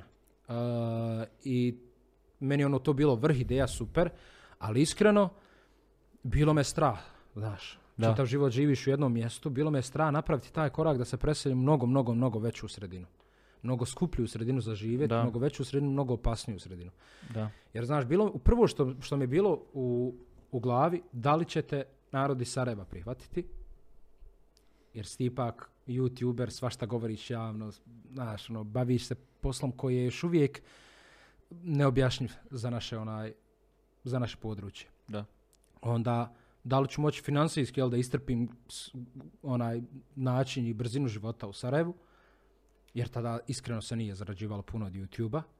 Uh, I treća stvar, da li mi je greška u životu. I na kraju se postavilo da nije ništa od ovoga. Znači, nije, ni- nisu me, ljudi su me odlično prihvatili, financijski je sve super prošlo i onaj, nije bila definitivno greška u životu. Uh, osnovali smo taj tim, pozvali smo par ovih prijatelja koji smo imali, tako je nastao zapravo i Nuni. I to, to on često kaže u svojim, svojim uh, tako je nastala Da. njegova youtuberska karijera. Nuni je prije toga snimao sa mnom uh, I klipove, Challenge, da, challenge i to, ali on nikad nije bio u fazonu da ima svoj kanal, da on to za Da. sebe radi. Nego uvijek bio, ajde snimimo, ono, ja njemu kažem, ajde snimimo nešto, Nuni ono, ajde, brat, na, može, razumiješ, ono, a? Mi ima, znači imamo historiju baš, baš, baš ono, jer ja kad sam držao svoj kafić, on je usporedno držao isto svoj kafić, ja sam držao svoj na selu, on je u gradu, ja na selu prije zatvorim svoj kafić od njega, on zatvori neka tamo uvečer oko 11, ja dođem kod njega, popijemo piće, idemo negdje iz, izlaz, izađemo u klub, ono, ovo skupa. I sutra u prvu. Da, ja. I, ona, I tako smo se znali 5-6 godina prije što smo zapravo počeli snimat skupa Da. Ono, počeli onda snimat skupa to, to, to, zajebancija. I onaj, ja se sjetim Nunija onako, jer jedno vrijeme on je onda otišao da radi na, na brodu, ja mislim, sezonski. Sjetim se Nunija, znam da je on onako lud lik, uvijek je bio onakav, znači kakav je na YouTube, Jest, takav je uživo. Vidi se. Uh, lik, znači, radi 300 na sat, znači, bukvalno. Onaj. I smiješan je normalno, Mali za- zabavan je. I mi ovako u fazonu, ok, osnovali smo tim, trebaju nam zabavni ljudi. I ja zovem Nunija, rekao, brate, to, to, to, govori Nunija, evo ja baš upravo dolazim, znači, ja mislim da je tako bilo, ako- se ne varam. Ja baš upravo dolazim sa sezone, ono ovo, eto mene kod vas kući gore, ono, pa da vidimo šta kako. I on je prvo dolazio par puta, prvi put ja mislim da čak nije ni noćeo kod nas, ono, ovo tam vamo, otišao je malo posavjetovao se sa svojima, i on je baš ozbiljno ušao, brate, u, u YouTube preko tog Teamlensa. Ali ozbiljno, brate. Ja nikad nikog nisam upoznao da je onako ozbiljno uletio u to. Da. Jer on je došao, ok, ja sam razmislio, ja hoću, ja to želim, razumiješ tamo vamo, čovjek je sebi u sedam dana, znači obezbijedio sve, kompjuter, no, mon- monitor i tamo, kakav takav, razumiješ, sklopio sebi, on ovo kupio, to sve, i nije problem, mi smo mu pomogli ono sve da mu uštimamo, razumiješ, i tam vamo, i on je dosta puta mene pitao ono šta da snimam, šta da radim na YouTube-u. Razumiješ? Da snimam klipove, da ono, da ono, da ono, tamo. Preko, brate, hajde da probaš taj omegle, razumiješ? ono. razumiješ? Zato što smo mi, snimili smo skupa čak i neki video, razumiješ? Da, ono, da, on je da. prvo zapravo počeo PUBG, ono ovo, hajde tu kao, on voli gaming, eh, išao je na Call of Duty turnire, jest. tamo vamo, ono ovo, počet će on sa gamingom. Ja mu govorim, rekao, brate, aj probaj omegle, zašto? Zato što se on snimao sa mnom jedan klip koji je ispao super, znači fenomenalno lud klip 300 na sat, rekao, brate, tebi ovo, te, za tebe ovo. I on je mene tu stvarno poslušao, počeo da radi omegle i brate, to ga je onda baš proguralo, znaš. Da. I tako da taj Team Lens na kraju se nažalost raspao, ali toliko pozitivnih priča ima u, u, to, u, u tom Team Lensu da je to ono nama skoro svima promijenilo živote, barem za 20%. Ti se pro- nekako u e, Team Lensu promijenio. promijenuo, bukvalno poslije toga, ono, nekako si tu bio još, ne, e, gleda, ljudi su te gledali klinački. Mhm. I onda poslije toga dolazi bukvalno preobrazba, totalna, znači životom, kontentom, e, svime, bukvalno svime. Poslije Team Lensa sam ja zapravo okrenuo se malo vjerskom životu, zato se primijetio dosta, dosta pr- promjena na meni kao, kao osobi. Uh, pff, eto, to je to, nemam šta To drugo to, kažem. nema šta Ali drugo ono, evo što sam zaboravio da nadodam, na primjer Team Lensu je bilo jako težak period za nas sve. To niko ne zna, ja mislim da to možda, ne znam da li sam ja javno i da li iko od nas javno to rekao. Mi smo došli u Sarajevo i bili smo sabotirani od strane nekoga iznad nas. Da. Uh, internet, priključak za internet smo dobili odma, uplatili odma, potpisali ugovor odma, internet nam je tek došao priključak za internet nakon mjesec dana, ali morali smo da povučemo 365 veza. Ovaj zna onog, ko zna ovog, onog, ovog, da bi nama ljudi došli, samo napravili priključak za internet, donijeli Da. rutere, opremu. Čovječe, mi smo mjesec, puni mjesec dana čekali na opremu. I jedino što smo mogli u ti mjesec dana, pazi vamo, vamo nama Kirija ide, mislim ti rentaš u Sarajevu uh, kuću koja je imala tada preko 180 kvadrata, Da. razumiješ? A jedete, pijete. Gri- Grijanje, jedeš, piješ, razumiješ, ba, osam osoba pod jednim, sedam, osam osoba Ja. pod jednim krovom, razumiješ? To su veliki financijski troškovi bili, pogotovo u tom periodu za nas. Još mjesec dana ne radiš svoj posao, nemaš primanja čoveče. To je baš bilo za nas ono težak period i onda smo poslije tog napravili par dobrih live-ova, klipova, ono ovo, ali jednostavno, znaš kako, uh, više muškaraca pod jednim krovom, produktivnost nula, razumiješ? Znači, mi smo postali vremenom toliko lijeni, toliko smo svi ulijenili nekako, jednostavno nije nam išlo, razumiješ? Nije nam išlo kako smo mi Da, da. zamišljali. Ono jest išlo dobro, stvarno, i moglo se ono nastaviti to, ali nije išlo kako smo, kako smo mi zamišljali, znaš, jer je to ono, fali ti mnogo svega, razumiješ, fali ti privatnosti te svoje, jer si konstantno pod kamerama, konstantno se nešto snima, fali ti, brate, i porodica, Da, fali da, da. ti... To je bilo fali baš izolovanje od svega. Izolovanje od svega, brate, ti s pojedinim krovom samo snimaš radi. Da, da, da. Nije jednostavno bilo zdravo za nas psihički. Nije bilo zdravo. I zato smo odustali od svega. To je bila konačna odluka, ono svi je... To je to. Znaš kako, ja sam prvo napustio, uh, čak oni nisu, ja mislim, ni znali da ja napuštam. Ja sam bukvalno samo onaj, napustio ono, rekao im, ok, ja napuštam, izvinite, tamo vamo, ono, ovo, uh, bukvalno, ono, ako trebam još šta ju- ja tu da pomognem, da, vam, da, da ako ćete vi nastaviti da izguramo, to nije nikakav problem, tu sam. Onaj, ali ja ne mogu stvarno dalje ovo, Da. jer ono, meni, meni je baš bilo to ono, baš psihički ono, teško da, Da. da, da, da iznesem. Jer ja sam osoba koja je navikla da, da radi solo. Meni je to bio prvi put da radim u, u timu, razumiješ? Da. Ja sam baš, baš, baš solo igrač. Znam, znam ja raditi timski i radim i dan danas sa nekim timovima i to u drugim biznisima, ono gdje moraš jednostavno da radiš timski jer ne možeš sam da izneseš stvari. I ja sam tu dosta onaj, uh, vremena i truda i svega svog uložio, to će i oni svi reći, i editovajući, ja sam editovao te klipove i svašta nešto ono ovo i bila super priča, ali nije to mi stvarno ništa bilo mrsko, niti je to bilo razlog Ja, vidjelo mog se zapravo da je to iz ljubavi neke Znači prema baš i to je baš bilo iz ljubavi, ali jednostavno psihički nisam više Da, mogao. da, da, da. Preskočili smo malo prije temu kad smo pričali o obrazovanju. Šta Mhm. se desilo s tobom da u u 20. godinama upišeš fakultet, pokušaš upisati? Brate, ja ne vidim nikakav problem s tim. Ja ne znam zašto ljudi uopšte vide problem. Jel to da- danas uh, Ja bi ga, zapravo brate, kompleks vidio- ljudi da ne žele upisati To je više godinama? kompleks, brate. Ja da govorim. Ja sa 30 godina bi ja, bi- ja bi upisao fakultet, kune, sa 40. Ne vidim ništa pogrešno u tome, buraz. Jer nikad u životu nije kasno da bilo šta u životu znači radiš. A jel ti potreban fakultet u životu? Nije, Sad kad gledaš. Nije, niti mi je tada bio potreban. Nije mi uopšte potrebno. Jel to onda neko bilo uh, samo na dodavanje sebe? Tu ti je bilo, ja sam to upisao zato što se pojavio jedan smjer gaming, gaming develop, development eh, i design, ja da se tako zvao, prvi put kod nas u Bosni i Hercegovini. Znači, tog, tog smjera kod nas nije još uvijek bilo. I meni je bilo ono top. Ovo je stvar koju bi volio da završim. Jer kažem ti, sve što u životu sam radio, ikad radio sam sa, sa srcem, sa Merako. ljubav, sa merakom, jednostavno nikad ništa u životu nisam radio na zor. Nikad ništa. I sve što sam radio u životu na zor, znači počevši od, od, od svega, znači sve sam to u životu ostavio po strani, Da. što, me, što, me- što je stvaralo barem 5% pritiska na mene nekog. Da. I tako isto je ovaj fakultet. Meni je to bilo u fazonu, joj, top, razumiješ, ovo je stvar za mene, idem, volim, volim to, brate, volim igre, razumiješ, volim dizajn, volim igre, brate. Volim ra- ra- razvoj, razvoj, to je bilo bukvalno smjer za razvoj igre. Još ono kad su meni rekli da ti pri završavanju to- tog e, fakulteta, odnosno na zadnjoj godini, završavaš svoju igru, jer ti tokom čitavog školovanja završavaš i na kraju dobiješ svoj gotov produkt, svoju gotovu igru, to je meni bilo wow, imati svoju igru na kraju, razumiješ. I upišem taj fakultet, međutim, onaj, nisam bio zadovoljan uslugom fakulteta, smatrao sam ja u tom momentu tada da a, profesori na fakultetu su ozbiljni, to sve, ali kao fakultet kao fakultet, e, i smjer je bio super, imali smo super i, i ovaj, predavanja i stvarno išlo dobro, međutim fakultet kao fakultet je malo neozbiljno se ponio prema tom smjeru. Jer to je bio smjer koji se plaća, ja mislim, 16.000 maraka godina. 16.000 maraka. Ja prvi mjesec dana školovanja nisam dobio ni knjige, razumiješ? Da, da u, u biblioteci koji, ja. sam, koji sam trebao da kupim. I čovječe, nema čega, meni idu ispiti uskoro, nemam čega da, da, da, da učim, razumiješ? Ono što zapišem na, na predavanjima, to mi je, Da. razumiješ?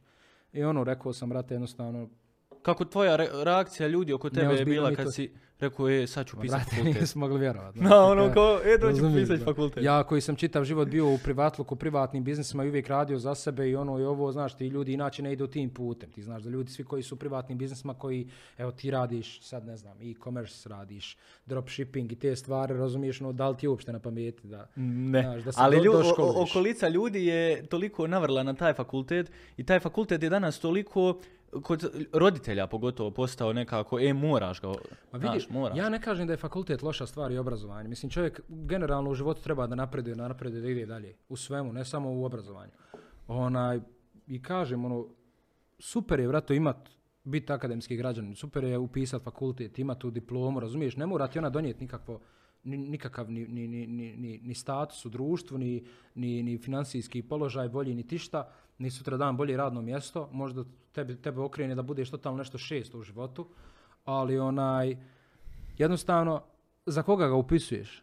Razumiješ? To je pitanje. Ako ti upisuješ fakultet da bi tvoji prijatelji vidjeli da ti imaš diplomu, da bi tvoji roditelji bili zadovoljni tobom, da ti imaš tu diplomu, da bi neko drugi to, znaš, čemu onda to, brate? Znaš, čemu svrha toga? To ti isto da, brate, voziš auto koje želiš da drugi vidi, a ne koji Da. ti da voziš. Naprimjer, auto, auto ti unutra strašno neudobno, ali ono svana izgleda odlično, i ono, tebi je i dalje to super, što Da, se ti drndaš da. u njemu i unutra sve raspada. Nek vide ono- drugi, znaš, kao. Nek vide drugi. nek To ti isto drugi. tako sa, sa svim u životu, ne, ne samo sa fakultetom. Mislim, šta ja imam da upisujem fakultet koji mene ne zanima? Ja da upišem, na primjer, elektrotehniku, ajmo reći. Ja veze nemam sa elektro... Mislim, ono, imam donekle, ali evo, da na primjer upišem pravo, ja i pravo. Jel možeš mene zamisliti da sam ja pravnik? Možeš mene, ja Znaš, idem ono, za taj smjer. Ljudi dođu, upišu pravo, ne zna što je upisao pravo, razumiješ? Dođe čovjek, upiše ekonomiju, ne zna što je upisao ekonomiju. Što upisuješ to, razumiješ? Da. Zato što te neko drugi natjerao. Brate, znači, ako te neko drugi natjera na nešto u životu i ti to ideš, brate, protiv sebe, znači ideš direktno protiv sebe, protiv svoje volje radiš nešto u životu, brate, zamisli za četiri godine ti si, brate, psihički srozana osoba. Koliko si ti puta išao protiv sebe u životu? Nikad. Nikad se nije desilo da Nikad. ideš protiv sebe i Nikad. svojih mogućnosti. sve. Brate, ja sam znao odbiti sponzorstva, evo, znači nek, nek bude u podcastu, to, to, to ja kažem i svugdje ja. Znao sam odbiti sponzorstva, znači da objavim video za 3, 4, 5 hiljada eura, brate, zato što meni to ne odgovara. Zato što sm- smatram da ne uklapa se u moj kanal, zato što smatram da je moglo negativno utjecati na mene i to. Znači, brate, čak ni pare nisu me uspjele da kupe da ja idem u život protiv sebe. Jer, brate, sebe, kad jednom, ja se, mislim, vodim, kažem, sve ovo što pričam u podcastu, ne mora niko da se složi sa mnom. Uopšte ne mora da se niko. Mogu svi, znači, slobodno da, da kažu, pogrešno razmišljaš ono ovo. To je ono kako ja razmišljam i to je moje mišljenje. Da li se neko složi sa mnom, da li će se ti složiti sa mnom, apsolutno me ne interesuje. Da, Ali ja smatram, ako jednom protiv sebe u životu svaki. i uradiš nešto u jednom u životu pre- preko svoje volje, brate, ti ponižavaš direktno sebe, brate. Razumiješ? Tako je. Ponižavaš direktno sebe. Znači, kako ćeš drugima valjati ako sebi sam ne Da, valjaš, razumiješ? da, da, da, da, da, to je tako. Jednostavno. Kako se kasnije rodila onda ljubav i, i prema muzici da dođe do pjesme Riči. Koja je- snimala mi se. ali ta pjesma, Bukvalno, to da, govorim. ali ta pjesma je napravila nešto novo na Balkanu. I stvarno kad si rekao da dovodiš neke nove stvari, stvarno dovodiš nove stvari. Znači, Brate. e, prvi, prvo moje slušanje, Tinky Winky, Lala, ko, 90% Tinky Winky, Lala, Dipsy, dolazi do toga da ti moraš snimat video i pravda se ljudima šta je tekst Bukvalno, pjesme, brate. bukvalno. No. E, Ali zato je spot, e, produkcija, zvuk, ti, sve Ma vidi, poderalo. kraj Vidi, ne mora znaš da je, da je pjesma bila nešto wow, razumiješ? Pjesma je bila napravljena kako da ti kažem, ono, iz znatiželje, eto, iz ljubavi, brate. Ali je koji sve, razumiješ, brate. znatiželja. Ne, ne, mi je bilo, bla, ležim jednu noć, kontaž i ono, hoću i ja, ba, da imam pjesmu, razumiješ, i to je to, ja, brate. ja. Da vidim da li mogu ja to, razumiješ, i mogu boga. I na kraju se Pet pokazalo, miliona pregleda, ja zadovoljan, pjesmo, brate. Pa kažem, to je bilo nešto novo tada, ono, hit Winky Dinky Pipsi, znaš. I kao svi gledaju šta priča i daj, brate, Da, nikom nije bilo jasno, brate, šta znači. Aj ono. nam reci značenje pjesme ovako. Ne moraš možda opširno, ali Pa ljudi koji nisu gledali to. pjesme je opis, uh, opis uh, trenutno vremena kroz koje sam ja prolazio. Znači, ono, tebi se predstavlja um, zvuk Gypsy u kraju kod Dipsy, razumiješ, brate? Znači, svi znamo šta je Dipsy u tom crtanom filmu, brate, i šta, šta predstavlja. I koliko ona zapravo mediji, koliko ona zapravo veliki, velike svjetske sile truju u životu generalno. I koliko upravljaju našim umovima, koliko upravljaju našim životima, da to, da to, to jednostavno ne opisuje riječima. I kroz tu pjesmu je- sam ja pokušao, kroz taj neki kreativan način, koji će rijetko ko da shvati i na kraju se ispostavilo da je rijetko ko shvatio, pokušao da opišem vrijeme kroz koje ja prolazim. I tako je zapravo i nastao Riči. I tako je nastao Riči. Ali prvenstveno je nastao zato što ja nisam imao uopšte u planu šta da ja snimim, razumiješ? ono. Da. Samo snimajte, kao pa, pa ćemo više. da nešto snimimo. Ne, ne, ne, mislim nastao je tekst. Da, da. Tekst je nastao s namjerom, nije, nije, nije za jebancije napisan.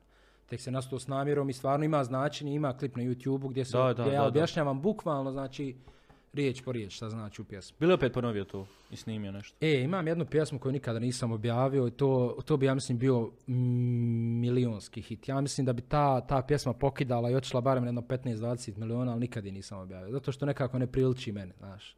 Malo je vulgarna, ali je baš banger, ono, baš je hit, ono, klu- kluberska pjesma i to, ali nisam u tom fazonu. Sam se ono. i ta karijera. Nisam ja u Šta ima veze. Gastos nije znao da će biti u tom fazonu, pa vidi, evo. A dobro, mislim, znaš, ja, ja znam da nisam u tom Da, da, fazonu, da, da. kontaž, ja znam da, da, nisam da. u tom fazonu, da to ne priliči meni, Da, kontaž. dobro. To I šta ja znam, ono, ne želim jednostavno da idem muz- u muzičku karijeru i to, i to nema potrebe da izbacujem pjesme. Dovoljno ti je ovo što Mislim, sada. mogu, ali nema potrebe. Dovoljno ti je ovo što i sada imaš. E, ovo će se tek početi slušat, vidjet ćeš. Da. Reci mi, voliš putovanje? Ovo strašno, brate, da. Koliko ti je to pomoglo da se izoluješ od svega? Jer ti, e, putovanje koje ću ja najviše kod tebe pamtit, koje si zabilježio je, ja mislim u onom trenutku kad si pukao, ko, ko, ko, ko što se kaže, ko šarika i otišao sam. Znači, ostavljam sve, neću se nikome javljat. E, zašto se to desilo? Zašto je Nedim ostavio sve sestru, roditelje i sve i bukvalno samo uz auto. i- Kako to zvuči Da, ali- kontraverzno. brate. ali, ali je tako i nekako bilo predstavljeno. Ostavio sve i otišao na put. I odmorio se. Onaj, pa vidi, da sam ja očeo, brate, pet godina, mogu bi Ja, tako ja, reći, ja, ali nisam, brate, očeo sam na sedam dana, razumiješ? Malo, da. Onaj, e, vidi, e, puno sam radio u tom periodu. Baš sam puno radio. Znači nisam glavu dizao od računara.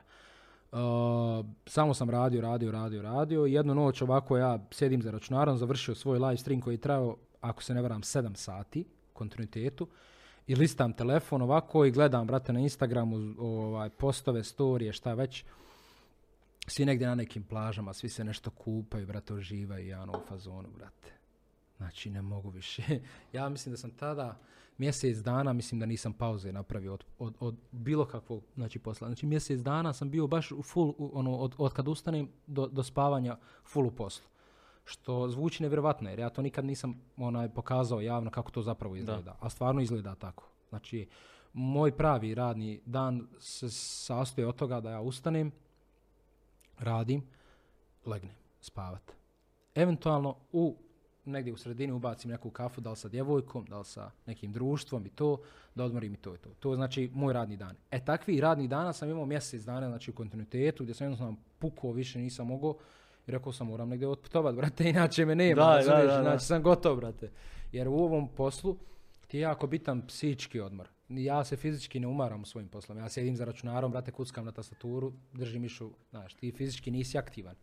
Te nama fizičke aktivnost čak nedostaje. Da. Ali psihički u ovom poslu si umoran, brate, znači 24-7.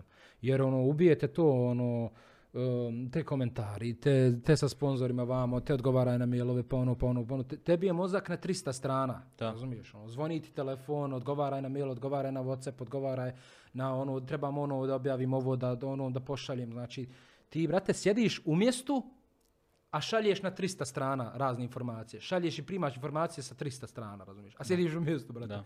I baš utječe na psihu. I u tom momentu sam ja rekao, moram, brate, da, da, da, da odem da isključim mozak. Znači, isključio sam sve živo, uzeo, brate, kameru, uzeo torbu, spakovao stvari, bacio torbu u auto, brate, i sjeo u auto i ovako ne znam gdje, ide, gdje da idem, brate. I uzeo Google Maps, odzumirao i ovako pogledao, aha, top, Grčka, idemo. Stavio, brate, sebi na navigaciju, Grčka i gas. I onda nisam znao, brate, gdje je u Grčkoj, Da. koji je primorje, šta. I onda sam vidio da mi je paralija, ja mislim, jako blizu. I rekao, idem u paraliju, nije problem. I Tako se to tako, dogodilo. brate, otputujem jedno 16 sati, koliko mi je trebalo, tako nešto, 15, 16, 12. Jel stvarno taj odmor bio potreban? U smislu kao Jeste, da jeste. te baš odmorio. Jeste, Baš mi je bio potreban odmor da odem sam. Znači nisam tio nikog da vidim svojim očima, da čujem. Znači, ušima. dok je gledala to dolazi. Znači, toliko je ozbiljno bilo. Koliko je ozbiljno to. Brate, znači, ono, hoću da odem sam, da se odmah, znaš, ono, nikad to u životu nisam uradio, boli me briga, znači, nisam uopšte, a, ja nisam u tom momentu razmišljao, ok, idem sam, e, mislim da je to dobro za mene. Nego ja sam samo rekao, brate, ne- nemam snage da ikog nazovem na telefon da ga pitam, e, hoćeš ti sa mnom na more. Razumiješ? Ti. Nisam imao snage za to. Da. To je problem zašto sam ja otišao sam. Nisam imao, jer je bilo tri ujutro, koga da budim, znam da niko neće krenuti sa mnom u tri ujutro na more, tek, tek tako, razumiješ? Da. Možda neki prijatelj, ono koji je uvijek aktivan, da će sam, barem svi imamo jednog takvog. Ali, brate, sada ja zov, otkrćem deset telefona i da molim nekoga, bit će, Da. brate, šest ujutro, ja ću zavaliti krevet i od tog nema ništa, razumiješ? Samo, brate, ustao sa računara, bukvalno ustao sa računara, spakovao torbu, uzeo kameru i idemo, brate, na more i to je to. Na kraju se to ispostavilo da je a, najbolja stvar u tom momentu koju sam mogao da napravim. Jer ja nikad veći i nikad bolji psihički odmor i fizički naravno u životu nisam. Aj fizički manje više sam vozio 16 sati. A onaj, psihički odmor u životu nikad nisam bolji doživio, brate. Ti znam se 7 dana, brate, izolovano. Znaš, milion ljudi oko tebe, plaža je to Nikog normalno. ne znaš, niko te ne Ali zna. nikog, brate, ne znaš, znači, mozak isključen na off, znači, telefon ne zvoni, isključio, sve živo, brate. Bukvalno, znači samo ne poslao, zvoni. samo poslao poruke, poruke, znači, dragim ljudima s kojima se čujem svaki dan, će da znaju da sam otišao, razumiješ? E, ja sam otišao u Grčku, samo da znate, na moru sam vraćan sa 7 dana.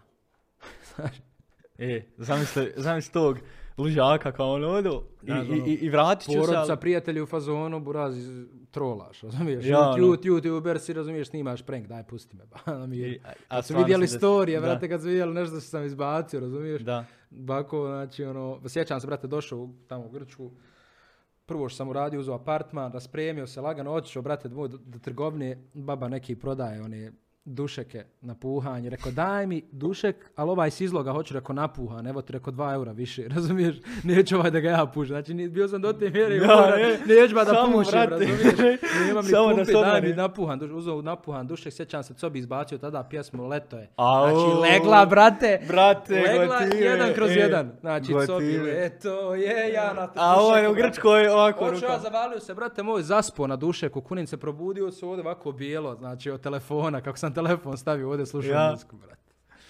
I tu se, Aha. tu, se i, i desio i video za YouTube i ljudi su E. to i gledali i podržali. onda sam skonto, brate, jer ja sam snimao, ja sam konto da prvo to bude vlog. Da. Ja sam snimao put, ono ovo, tamo vamo. I onda sam skonto šta sam napravio, brate. Rekao, ja moram dokumentarac napraviti, da napravim od ovoga. I onda sam napravio svoj prvi dokumentarac. E, kako je to užitak bilo gledati. Vjerujem. Znači, svi su bili u šoku. Da. E, jedno isto putovanje koje je bilo zanimljivo je Kokta Road Trip. U, da, da, da, da. To je bilo baš zanimljivo putovanje koje si ono bukvalno uzeo. Koliko tema ja imam. Pa ti Da, pa to ti govorim. mene Znači, bukvalno da ga šest puta dovedemo, ono, šest puta bi imali puna dva, tri sata pričat. Mhm. Znači, jer ti si osoba koja ono, od vlogova, auta, a nismo ni do streaminga došli. E, E, znaš, ja, o, čovjek sjeo tamo. Kamerman zaspao. Reci mi kako je iskustvo sa Koktom Road Tripom bilo. Ma odlično, mislim. Obilazak e, svega, to bukvalno je, to je bilo nevjerovatan doživljaj, e, putovanje, konstantno tri mjeseca putovanja po regionalnim e, muzičkim festivalima, znači obišli smo Sea Dance, Sea Splash, Exit, Ultru, e, čak smo otišli do Budimpešte na ovaj Siget, ja mislim da se zove tako nešto. E, Brate, prvi put u životu da se vozim kombijem, razumiješ, na tako dalek, dalek put i da spavam u kamperu, brate. Razumiješ, u stvari mi nismo i čak ni u kamperu spavali jer je bilo prevruće u kamperu, spavali smo dosta navrata u šatorima, znači u kamp mjestima. Prvi put da kampujem, razumiješ. Jer nikada do tada u životu nisam kampovao, nisam znao šta je ono, razumiješ, da odeš da spavaš pod šatorom, ono, jesam, ono, prvi maj to, ali to je jedna noć, ono, ali da kampuješ 3, 4, 5, 7 dana u kontinuitetu, a pogotovo 3 mjeseca u kontinuitetu, Znači ja sam ponio odjeće, vrate. Za, mi smo imali, taj put je bio podijeljen na dva dijela, ja mislim. Mjesec i po, mjesec i po. Ja sam ponio, znači, odjeće za mjesec i po dana. Čovječ, nikad u životu toliko, toliko torbi nisam Pa spakovao. cijeli toliko- ormar spakovao, šta? Ti znam se moraš se spakovat za mjesec i po dana puta, brate. Ideš negdje gdje nema, brate, struje, gdje jedva ima vode, gdje ima, ono, kampusi, brate. I odeš i pereš sam sebi odjeću na ruke, trljaš tamo vamo, sušiš, razumiješ, fataš internet da objaviš klip, znači nevjerovatno iskustvo. To možeš da doživiš, brate, jednom u životu i to, jer sad kad bi otišao, znao bi sve unaprijed, Ne bilo zanimljivo. znao bi sve unaprijed šta gdje kako, jer tamo dođeš, odjednom nema interneta. Gdje sad trči na benzinsku? I trčim iz kampa, u potkošli, u benzinsku ljudi gledaju u mene, jel ovaj normalno, razumiješ, nosim laptop, u Neandertalac u- šorcu, razumiješ, nosim sa sobom šest kamera, brate, jer smo mi imali šest, sedam kamera, razumiješ, 300 objektiva, 12 laptopa, razumiješ, imali smo mi dosta opreme, ali ništa nije bilo funkcionalno, brate, jer si prepušten na survival mode, razumiješ, Da, da, da. snalazi se za internet, snalazi se za čistu vodu, snalazi se za tuš kabinu, kupaš se vani, brate, pereš odjeću vani, Sve kampuješ, bilo. spavaš, brate, pa ti uđe mraba u... Šator pun mrova. Mrubo, glovom mrubo. Šator pun mrava. Ovaj, je rano. Tako da ti je to vjerovatno bilo jedno jako dobro Ma, iskustvo, brate, životno općenito. Ma kako nije, znači to nešto znači svima preporučujem, boga me, evo sad kažem da nemam, uh, da nemam drugih bitnih uh, obaveza u životu, sad bi kupio sebi kamper, odšao bi na put tri mjeseca, me ne bi vidjelo, ni Sarajevo, ni Bosna i Hercegovina, brate. Da, da, da. Bukvalno ono, milina. Milina za odmorac, Nije- doslovno. Nije to toliko ni milina, ti se napatiš, ti se Da, mnogo ali- napatiš, ja sam došao umoran, slomljen sa tog Da, puta. ali ima taj neki. Ali imaš, imaš nešto što ne doživljavaš, brate, svaki dan. I onda si I svake godine, razumiješ? poslije toga krenuo Svi aktivno smo mi navikli na hotele, brate, svi smo mi Da, navikli luksuz, na luksuz. da, na- da, da. Ako nije luksuz, barem je neki smještaj normalan, tuš kabina, ovdje nemaš tuš kabine, pa kupaš se, brate, povučeš. Jedan drugo kupa. A, brate, znaš šta je to? Aj dobro, Exitu smo koji imali neke tuš kabine, povučeš lanac, od ozgo ti teče voda. Kreneš da se A, iz bucket challenge. Kreneš da se istrljaš, vrati se lanac, ne sta- stane voda. I onda opet vuci lanac, pa onda ti uđe pjene u oči, pa ganjaš onaj lanac okolo, razumiješ? A ti stvarno sve Znači, ono, proživio. pereš odjeću, razumiješ, na ruke, snimaš vamo sa kamerom, laptopom, ono koji vrijedi, po, po, oprema ti vrijedi po 5-6 hiljada eura, nemaš internet. Ja, bukvalno. Ono, k- kako da objaviš to? Idi na benzinsko, objavljuj, idi snalazi Totalni se. haos. Ma haos. Koje ti je najdraže putovanje koje si ono prošao? Ili da nisi dokumentirao, dokumentirao, snimao vlog, nebitno. Nešto što, i gdje si imao najviše ono što se kaže, e, iskustva, sjećanja, anegdota, da možeš ispričati? Ja mislim da je ono kada sam se vra- vraćao iz uh, Zagreba prema Bosni, Da. tada smo završili, ja mislim, Kokta road trip i vraćali se za, vraćao se za, a stvar ne, da, moguće, vraćao se za BiH. Yes. Gdje mi je ostao pasoš u Zagrebu. A da, da, da, da, da, da. I onda da. prvi put vodam 110 gdje sam došao na granicu, sam ja, mislim, za sve gledalce moram da napomenem, nisam neko ko je zaboravio pasoš tek tako. Ja sam u tom periodu imao, putovao svaki mjesec po barem 10 puta i prelazio granice. Taj mjesec, znači moj pasoš kad otvoriš, brate, na šta je to? Znači, kod da je neko gađao štembiljima ovako nasumično udarao. Nema, ne stranci više ljudi dođu na, gr- dođu na granicu, nema gdje da, da više udari štembilj. Onaj, i taj, u tom periodu sam mnogo prelazio granice, ono ovo tamo jednostavno desilo mi se da, da ne zaboravim pasoš, ostao mi u Zagrebu i otišu, ja sam ubijeđen sve vrijeme da je tu. Ja sam došao do granice čovječe, tada sam se vraćao autobusom izlazim iz autobusa, dajem na granici, pa, tražim pasoš, ono, da, po, po ruksaku i to nema pasoš, čovječe. Kontam u koferu, razumiješ, a kofer ono u autobusu, znaš da li. Peglam vozača, vadi mi kofer, razumiješ, ćeš, ti kaže, vad kofer, tamo 300 kofera, razumiješ, izvad mi frajer kofer, razumiješ, vozač, ono, i on nema, kof, nema u koferu pasoša. Šta sad, majko draga? I ja budala ba još odim na onu granicu, na, na, na onu kućicu, rekao, ja zaboravio pasoš. Prvi put životu, razumiješ, mu konta smilova će se pušće.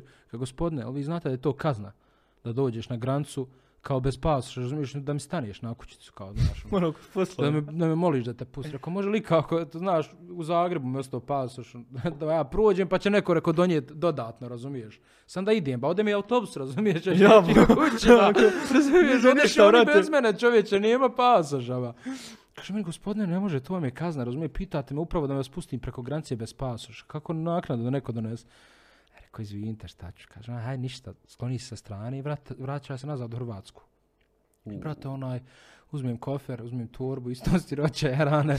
Znači, izmjeno ga odeš, ode autobus bez mene, pozdravim se sa vozačem, haj čao. I Slavonski brod, prije, gra, granični prijelaz, tu blizu autobuska stanca, nafatam, sreća neki fan naiđe, hoće da slika sa mnom, ja s kofer. Ja je rekao da je bio top, neki, neko dijete, ba, bio možda je sad ima 18 godina, sigurno. rekao mali, rekao mali, mali, gdje je ovdje autobuska stanca, najbliža živ bio, pomagaj. Kaže, evo ti ovdje tu pravo. Odvu, odvede mene mali do autobuske stanice u Slavonskom brodu, nemam internet, nemam ništa čovječe.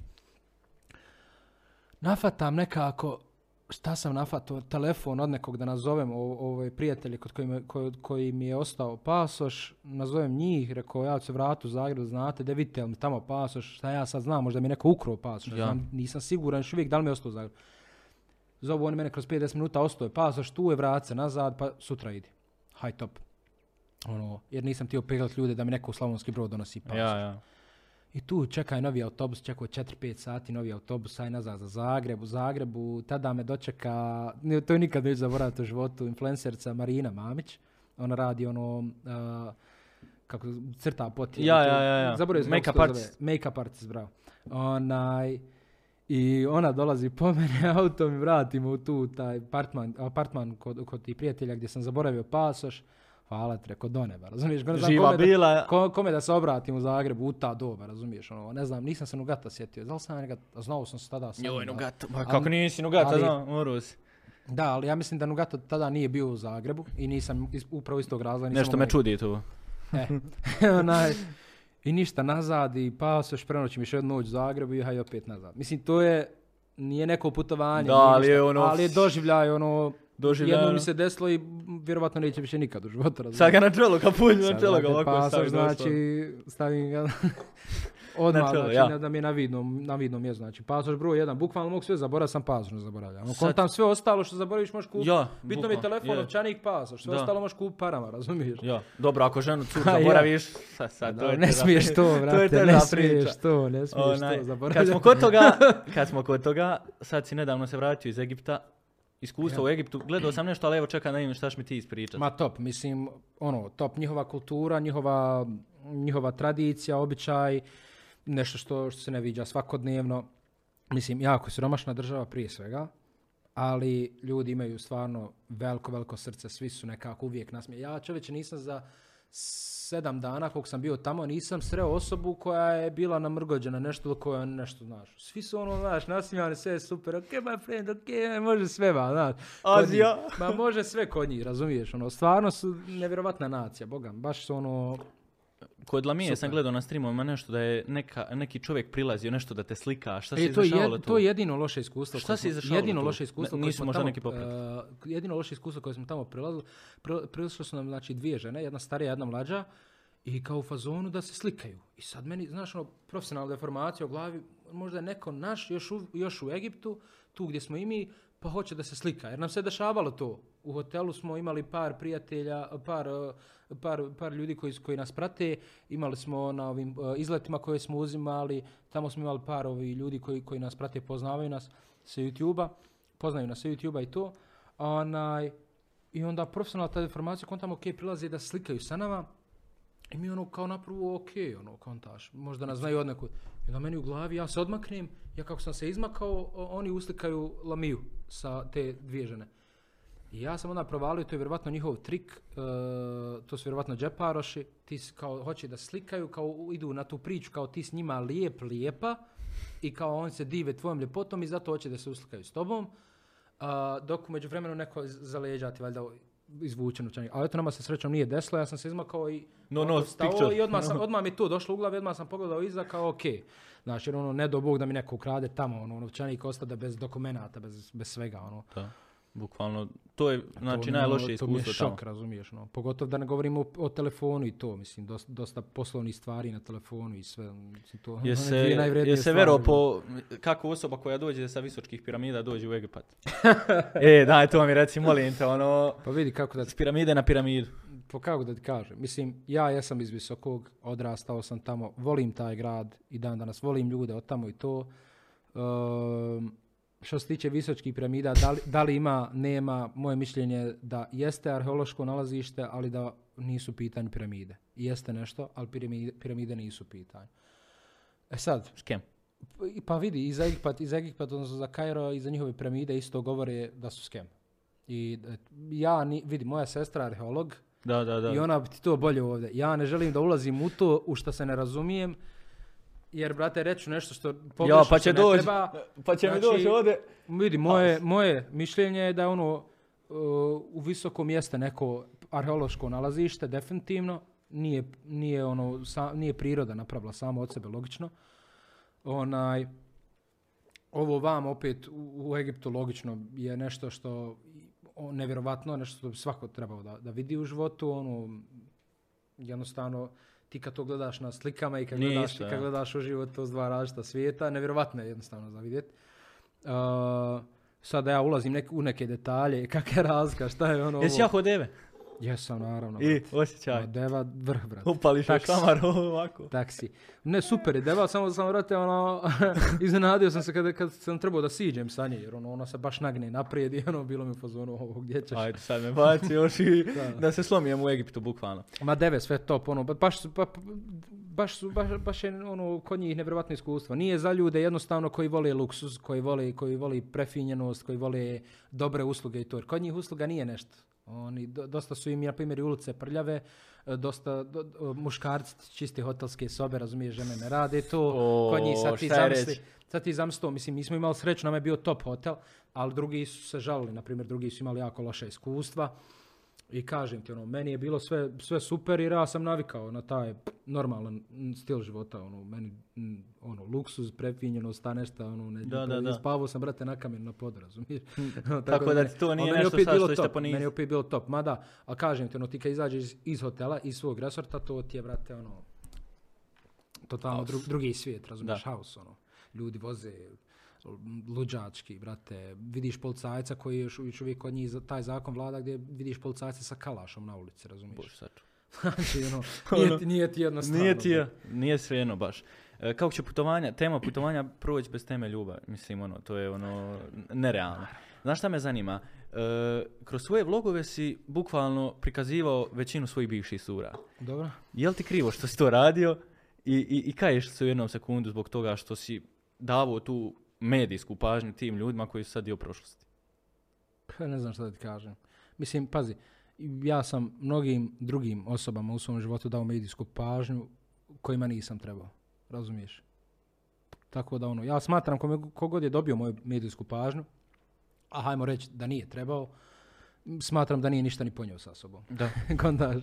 Mislim, pazi, tebi e, neko u životu ne može ništa uzeti, razumiješ? Tvoj, ko što se kaže ono naš narod, tvoju na faku ne može ti niko uzeti, razumiješ? Tvoj, tvoj, tvoju sudbinu ne može niko da promijeni, tvoje, ni tvoju ni sadašnjost, ni prošlost, ni budućnost, razumiješ? Ono, ti imaš taj, mislim, ja se vodim tom politikom da tvoje kako je zacrtano, to, to ti je tako i ono. Sad, da li se kajem, ono, mislim, iskreno i kajem se i ne kajem se, razumiješ? Ali mi je svejedno, evo, da, da mi ti nisi postavio to pitanje, vjerovatno nikad ne bi ni razmišljao. Ne bi nikad, ne, nemoj sad razmišljati o tome, a pogotovo ne, Neću. Lamija da razmišlja o tome. Brate, znači, pored milion drugih stvari da još o tome razmišljam. da, znači, džep ti ono, mozak bio doslovno. Prošlost je prošlost. Ljudi koji više nisu u mom životu, S razlogom nisu s razlogom u mom životu, da li mojom krivicom ili njihovom, svejedno je, ali brate, prošlost je prošlost i ja nikad se ne vraćam iskreno u prošlost. Gledam samo Da. u budućnost. Vraćam se u prošlost kad su pitani lijepi trenuci i to svako treba da radi definitivno.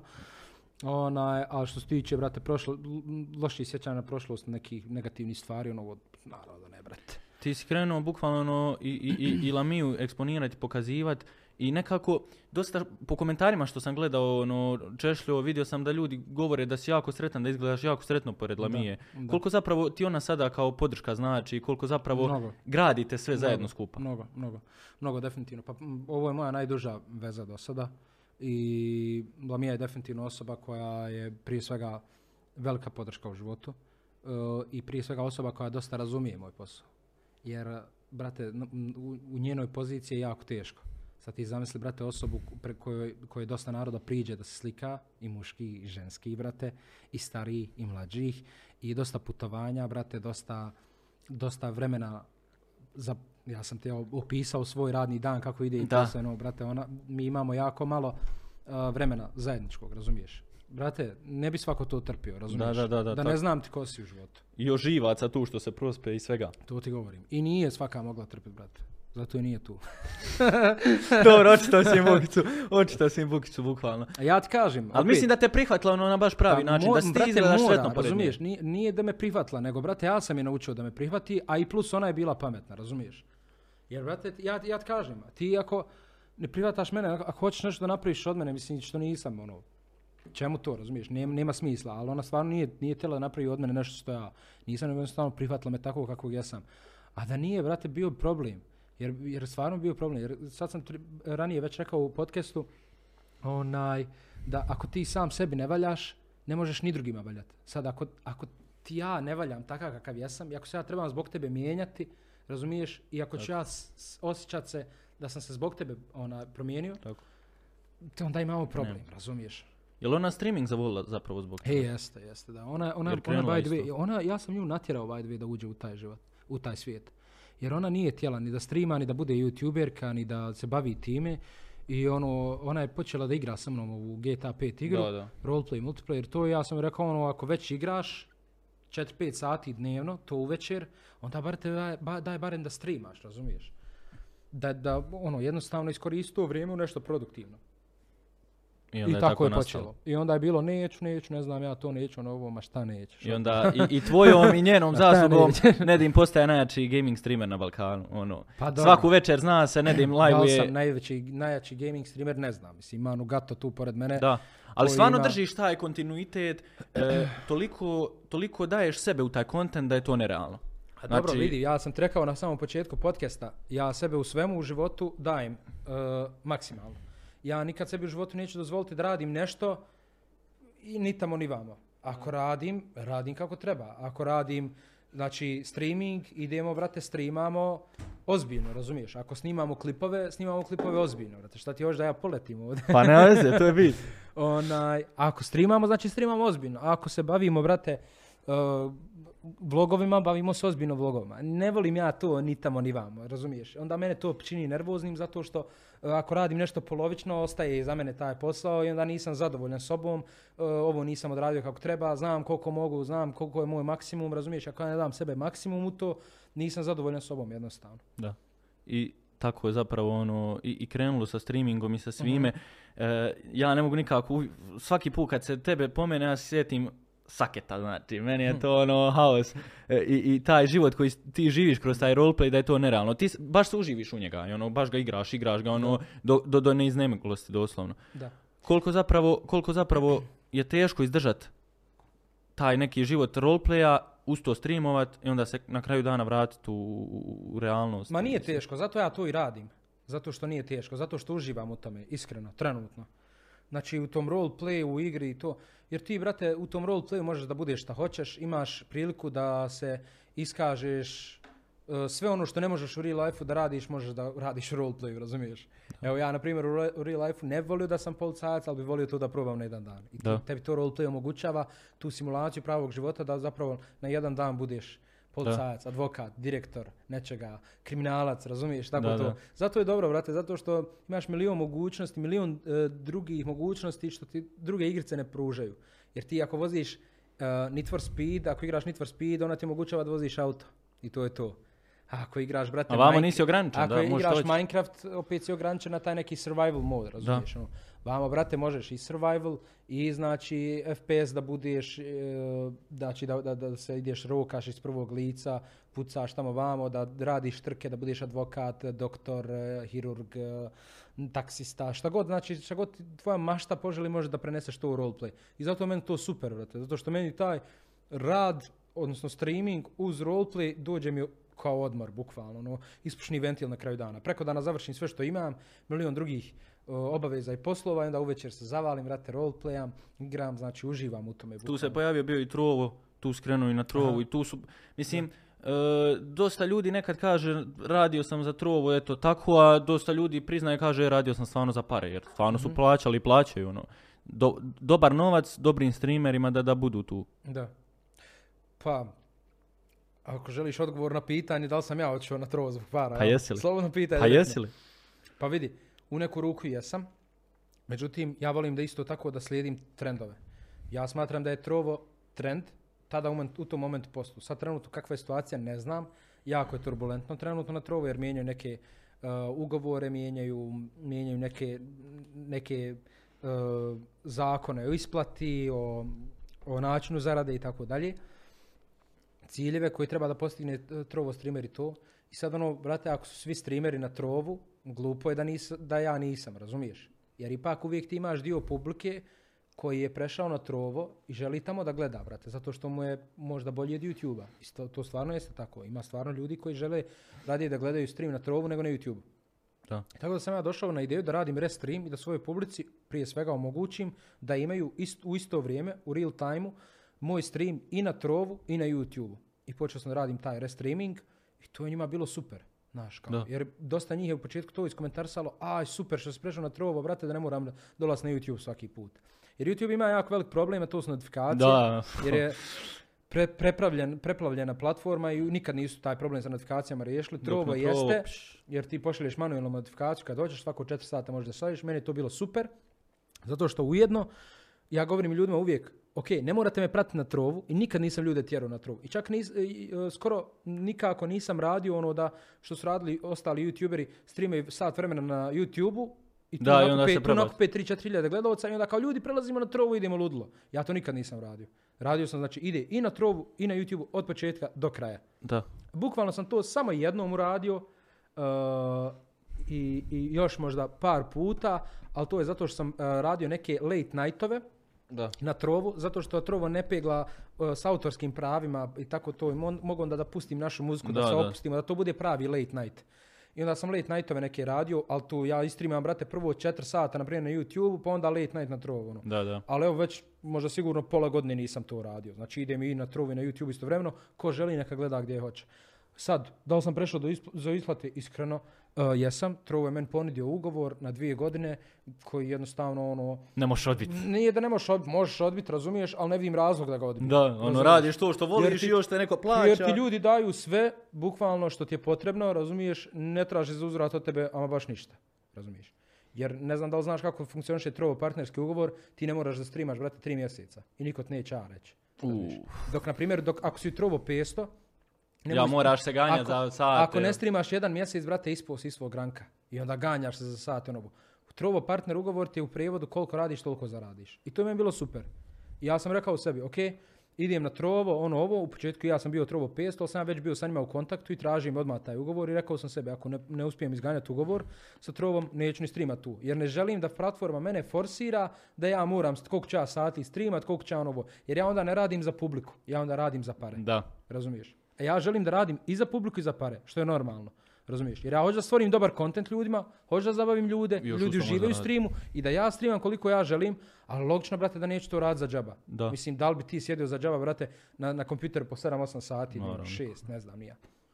Niko. Nikad. Ne bi niko. Realno. Da se razumije da budemo ono objektivni. Da, da, da, da. Ali ako neko mene gleda da sam ja e, kreator koji snima za pare, to je mislim suludo reći obzirom kad uzmeš u obzir da sam počeo snimati 2009. Da, godine. da, da, kad nije I onda- bilo ono I YouTube. onda drugi kanal 2012. godine kada nismo imali Paypal u Bosni i Hercegovini, dalje da ne govorimo. Šta ćeš više kakvi ugovori, Kakve isplate? Brate, pa na- moja, najveća- prva zarada, moja prva zarada na YouTube je bila tako što sam dobio od sponzora kineski telefon sa ne znam ja stranice Banggood, razumiješ, uzeo U, taj telefon, koji throwback. uzeo Au. taj telefon, snimio recenziju i prodao ga. To je moja prva zarada, brate. Kakav PayPal, kakve donacije, kakvi streamovi, kakvi ugovori, kakav CPM, zarada od pregleda je to.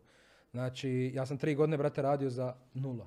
Tri godine za nula, brate. Da, Znači, ako je neko, ako neko nije radio za pare ovdje, onda sam to ja, brate. da. I onda dođeš, naravno, i onda rezultat dođe na vidjelo i desi se to što se desi. Pa dobro, mislim. Ti si kroz Trovo i kroz taj streaming, kroz sve izgradio N-Team, roleplay, N-Team, kanal, totalno, zajednicu je- jednu novu. N-Team je nastao kao, ja sam htio da, da odvojim totalno svoje ime od brenda.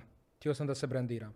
I onda sam, ono, šta znam, prvo razmišljao šta da, da li ja neke čudne nazve i to nisam. Htio sam da se opet taj brend nekako veže uz moje ime. Pa sam to nazvao N-Team. I N-Team je prvo uh, odjevni brend koji je nastao 2016. ja mislim godine. Uh, tačnije moj prvi merch koji sam ja lično znači pravio svojim rukama, Da, da. znači to se ručno šilo, ručno se printalo, ručno se pakovalo. Znači to nije bila masovna proizvodnja, nego je baš bilo handmade ono, što kaže od, od znači od konca do printa same majice. I to je ljudima bilo top, razumiješ, jer uh, ona, Zaspao nam je kamerman. Jer ljudi su to, ljudi su poludili, znači ono, za, zatim ono, znaš, znaš ti šta je ljudima osjećaj koji te vole, da on zna da sam ja njemu upakovao tu majicu. Ja sam Da. tu majicu svojim rukama upakovao, brate, nije niko da, drugi, da. razumiješ? Još ako potpišeš, to vrijedi ko... Znači, I čak smo radili i to. Da, taj, Onaj, I tako je nastao N-Team kao odjevni brand i onda se to proširilo na, uh, na kanal N-Team, uh, live streaming N-Team, uh, sad uh, GTA 5 roleplay server N-Team i dolazi još mnogo drugih stvari. koje pripremaš. Realno. I onda Samo gledam lagano. danas i ono na kanalu pravio si bukvalno koncerte u roleplayu, svašta. to je bio projekat koji smo baš radili sa Red Bullom i sa muzičkom grupom Helem Nase. Da. Uh, to smo napravili prvi u svijetu. Prvi, prvi u svijetu smo, pa da li smo prvi, to je pitanje, radili su sad ono, ne znam, nija Travis, ja mislim da je radio sa Fortniteom, ako se ne varam, Ja. nešto slično. Ali mi stvarno nije nam bilo ni, na- ni najmanji cilj da iskopiramo to. Mi smo znači htjeli da napravimo uh, simulaciju pravog života plus roleplaya, znači plus uh, koncerta. Tako da smo uzeli znači GTA 5 kao platformu, 5M kao roleplay platformu, spojili to sa mojim serverom. Ja, mi smo, ovaj, ja sam zadužio svoje developere da to iskodiraju, da naprave. Podigli smo totalno drugi server na drugoj mašini, napravili smo koncert sa muzičkom grupom Helem Nese, odnosno sa njihovim uh, virtualnim karakterom Bruda, iz, c- iz uh, crtića Da. Bruda, Braca, Bruda, I buca muca. Bruca, cura. I onaj, Rakino! i onda je, onda je onaj Bruda uh, napravio zajedno sa curom koncert na N-Team Roleplay server. To je bio ono virtualni koncert. To je ono je- endgame, ne trebate više da. ljudi pokušavati šta da radite. To nam je doslovno. bilo ono da vidimo koliko možemo. Pa eto, vidjeli ste, a tek koliko još možete kad padne ideja neka... A jo, vidi, znaš kako, lju- ljudsko biće može da dohvati, brate, moje mišljenje, koliko god želi. Zacrta. znaš. Samo, samo je pitanje, znači sve je u glavi, brate. Koliko, si ti, koliko, koliko je tvoj mozak zapravo luda da ide daleko. Da, da, da. Koliko si istrajan u tome. Ti si baš ono neko ko je taj biznis gurao kroz, čitav, eh, kroz čitavu karijeru, kroz čitav život, počevši od, od eh, lokala u kojem si svom radio, pa onda kasnije otvaranje, znači šiša bara, koje su to bile pripreme i stvari i, i, i- događanja, ono, smo, flashback mi smo uzeli poslovni objekat, bila nam kirija 200 eura, 400 maraka. Objekat je bio u raspadnom sistemu, ali Da. bilo nam dobro što je na tri sprata. Brate, onda smo renovirali taj kafić, odnosno taj objekat, Znači, brate, trebalo nam je mjesec dana da renoviramo koja je to rupa bila, čoveče. Bašta, vani, I, unutra. o, ma haj bašta manje više nego to je vani, bra- unutra bilo, brate, mi ulazimo, uzimamo objekat, ma brate, to je rupa usred zida. Da, da, pa snimao sve. Znači ima sve na klipovima, može se... Bukvalno. A mi do, do, dok smo renovirali, mi smo se napatili. Ali eto, otvorili smo i ubili smo sa tim onaj, kafićem i to. I u tom momentu, baš dok sam ja držao taj kafić, ja sam odlučio da se preselim u Sarajevo. I to je jako mali broj ljudi zna, ja sam jedan dan samo odustao od toga.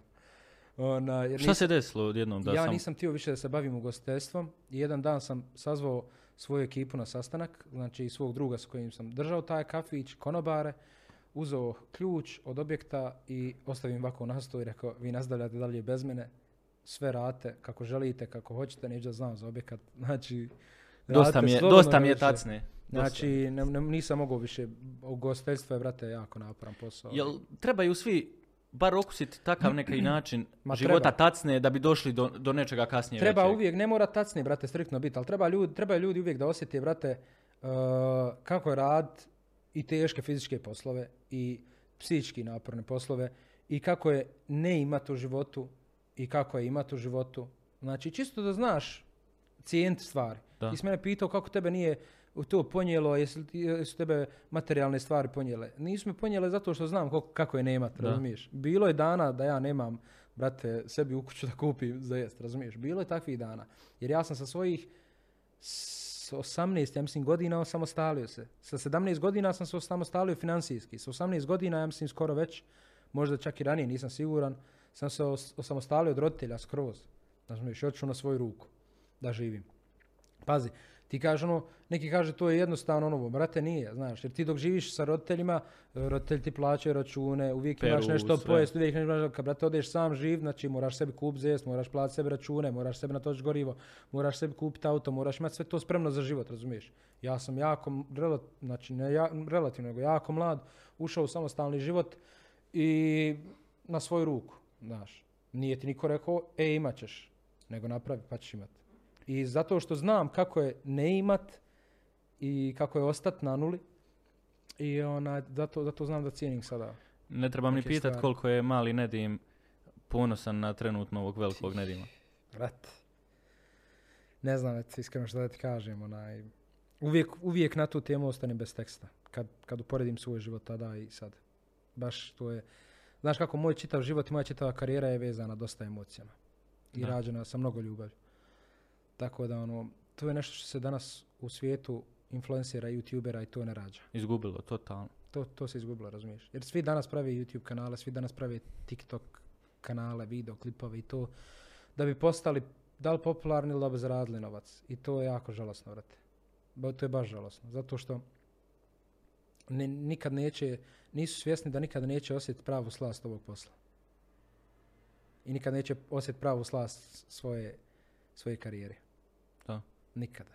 Znači, to, ti to ne možeš neprirodno da, da stvoriš. Ti moraš to da doživiš, da proživiš, da naživiš, da, da putuješ. Znači, to je, to je put nevjerovatan, brate. To je put, kažem ti, evo sad da ja mogao podcast o svom životu i svojoj, svojoj karijeri da napravim bukvalno 24 sata kontinuitet da pričam. Znači, ovo sad što smo pričali je Je nula. u kratkim jedan. crtama. Znači, u kratkim crtama. Sad znam sad ovo u kratkim crtama koliko je. U dugim.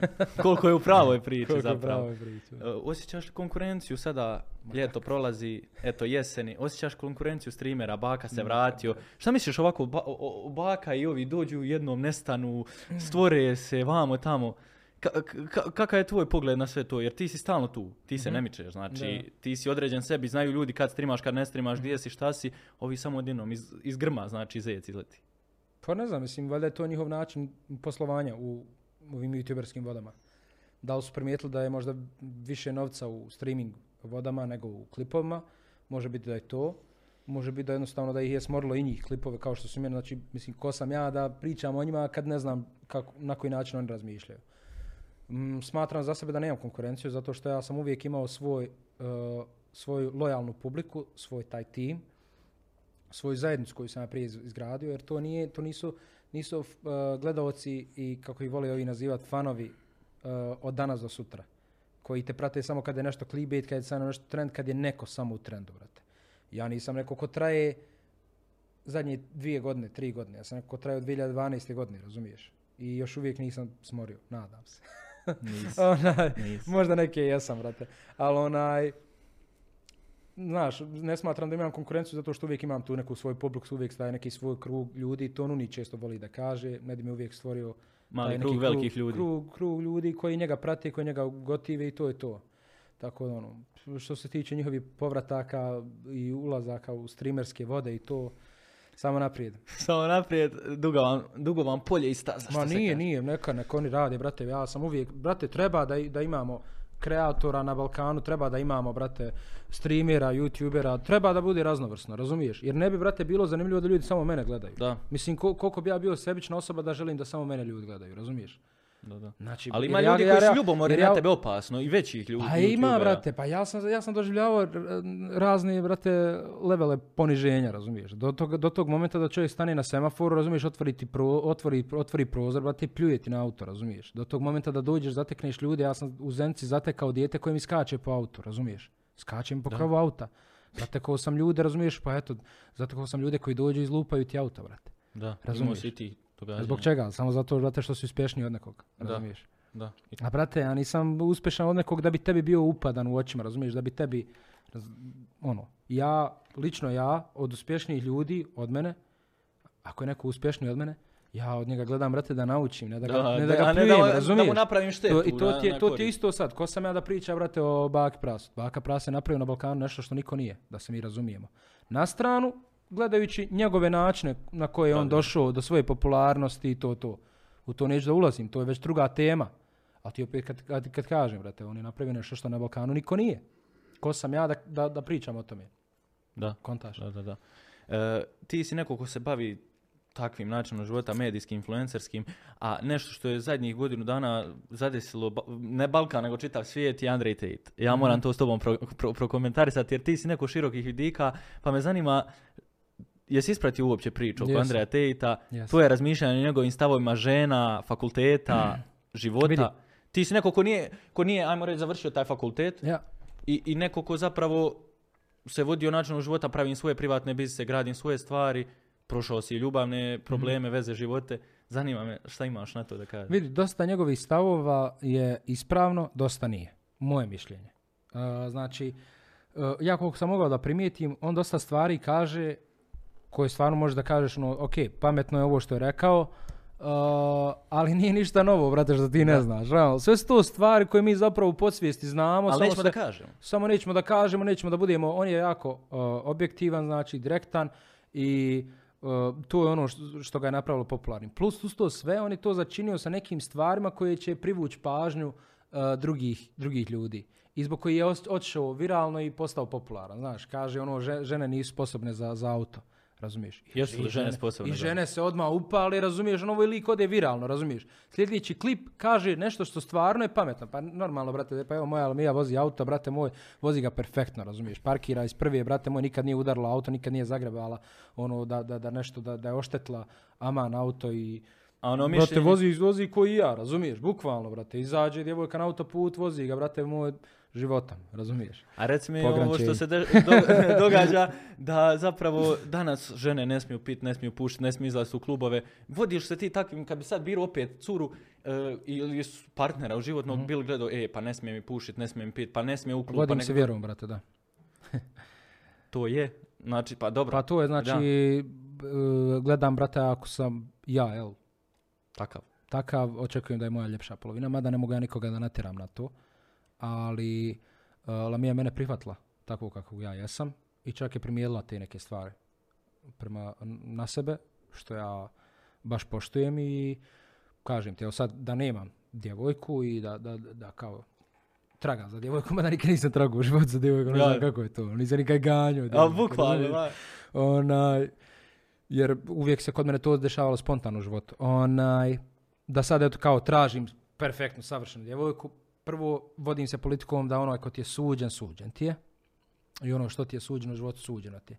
A druga stvar, opet gledao bi jel, da nađem nekoga ko će prije svega meni odgovarati. A meni bi odgovarala osoba koja ne pije, sad da ne mora da ne puši to, ali barem da ne pije to. Jer ono, Ružno je vidjeti da lučeni. Ma vidi, ni, pa imaš ti djevojaka koje znaju kulturno da piju, ali mislim ja ne volim da pričam sad o alkoholu i tome svemu, ali evo, ako moramo baš kontaš imaš ti nekoga ko pije u doza normalno, ali definitivno je ružno vidjeti djevojku na ulici u 4 sata ujutro, razumiješ kako se to tura. Mislim, to ne, ne, pri, ne pristaje ni jednoj djevojci u životu i jednostavno, mislim za mene je ružno da vidi Da, se da, da, da, razumiješ, da, ono, da li se neko složi sa mnom, neće, apsolutno me nije briga, ali onaj, ja kad bi gledao djevojku za sebe ne, ne bi nikad dozvolio da moja djevojka ide po ulici, razumiješ, pijana, razumiješ, i po klubovima ili ne znam, nija ludila neka. A to je danas postao Razumiješ. trend. Ali nije, znaš, znaš zašto ne bi dozvolio? Nije, ni, nije to više ni zbog vjere. Nije to više ni zbog, eh, ni, ni zbog toga šta će, drug, šta će dru- drugi neko reći o mojoj djevojci. Nije to, zna- znači, to je zbog, zbog sebe prije svega. Jer milion puta sam rekao i opet ću ponoviti.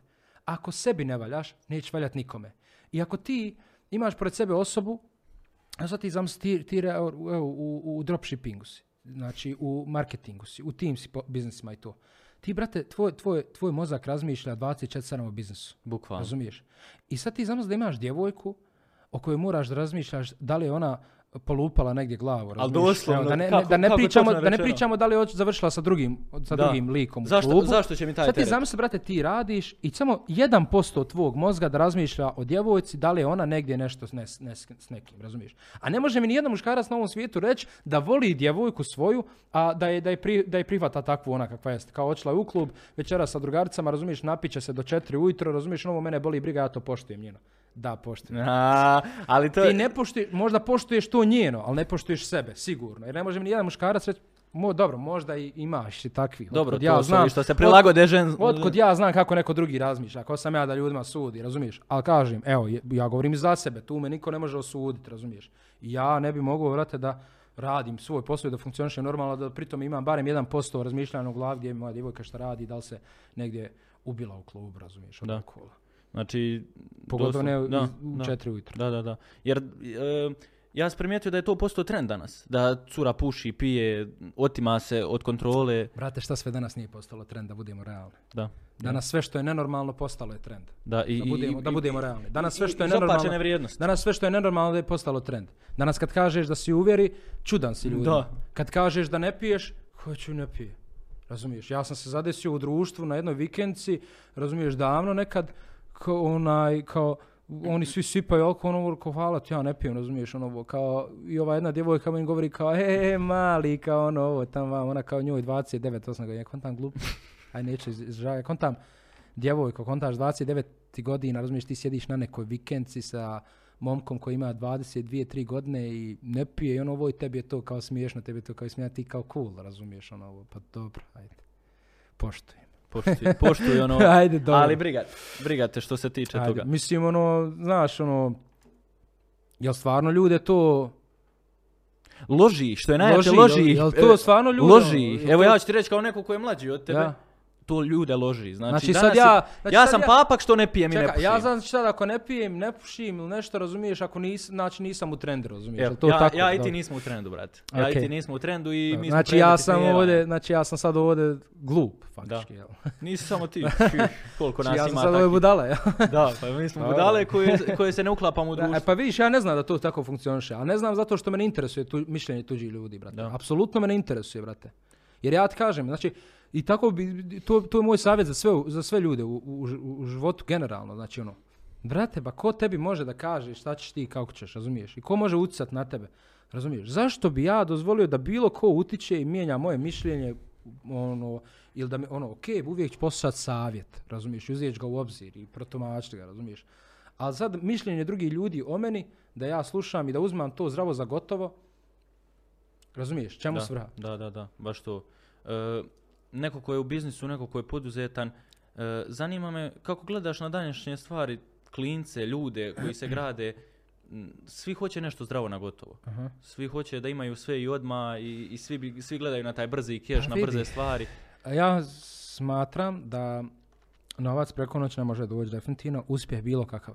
Da li u karijeri, da li u biznisu, znači da li u sportu, da li u ljubavnom životu, onaj, ne može doći preko noći. D- e sada, postoje situacije gdje ljudi kupe Bitcoin, na primjer, pa preko noći to, ono, ovo tamo vamo. Sve je to super.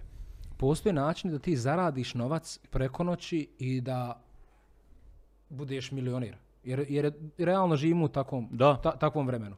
Ali, nije to biznis. Ok, ti možeš zaraditi preko noći milion.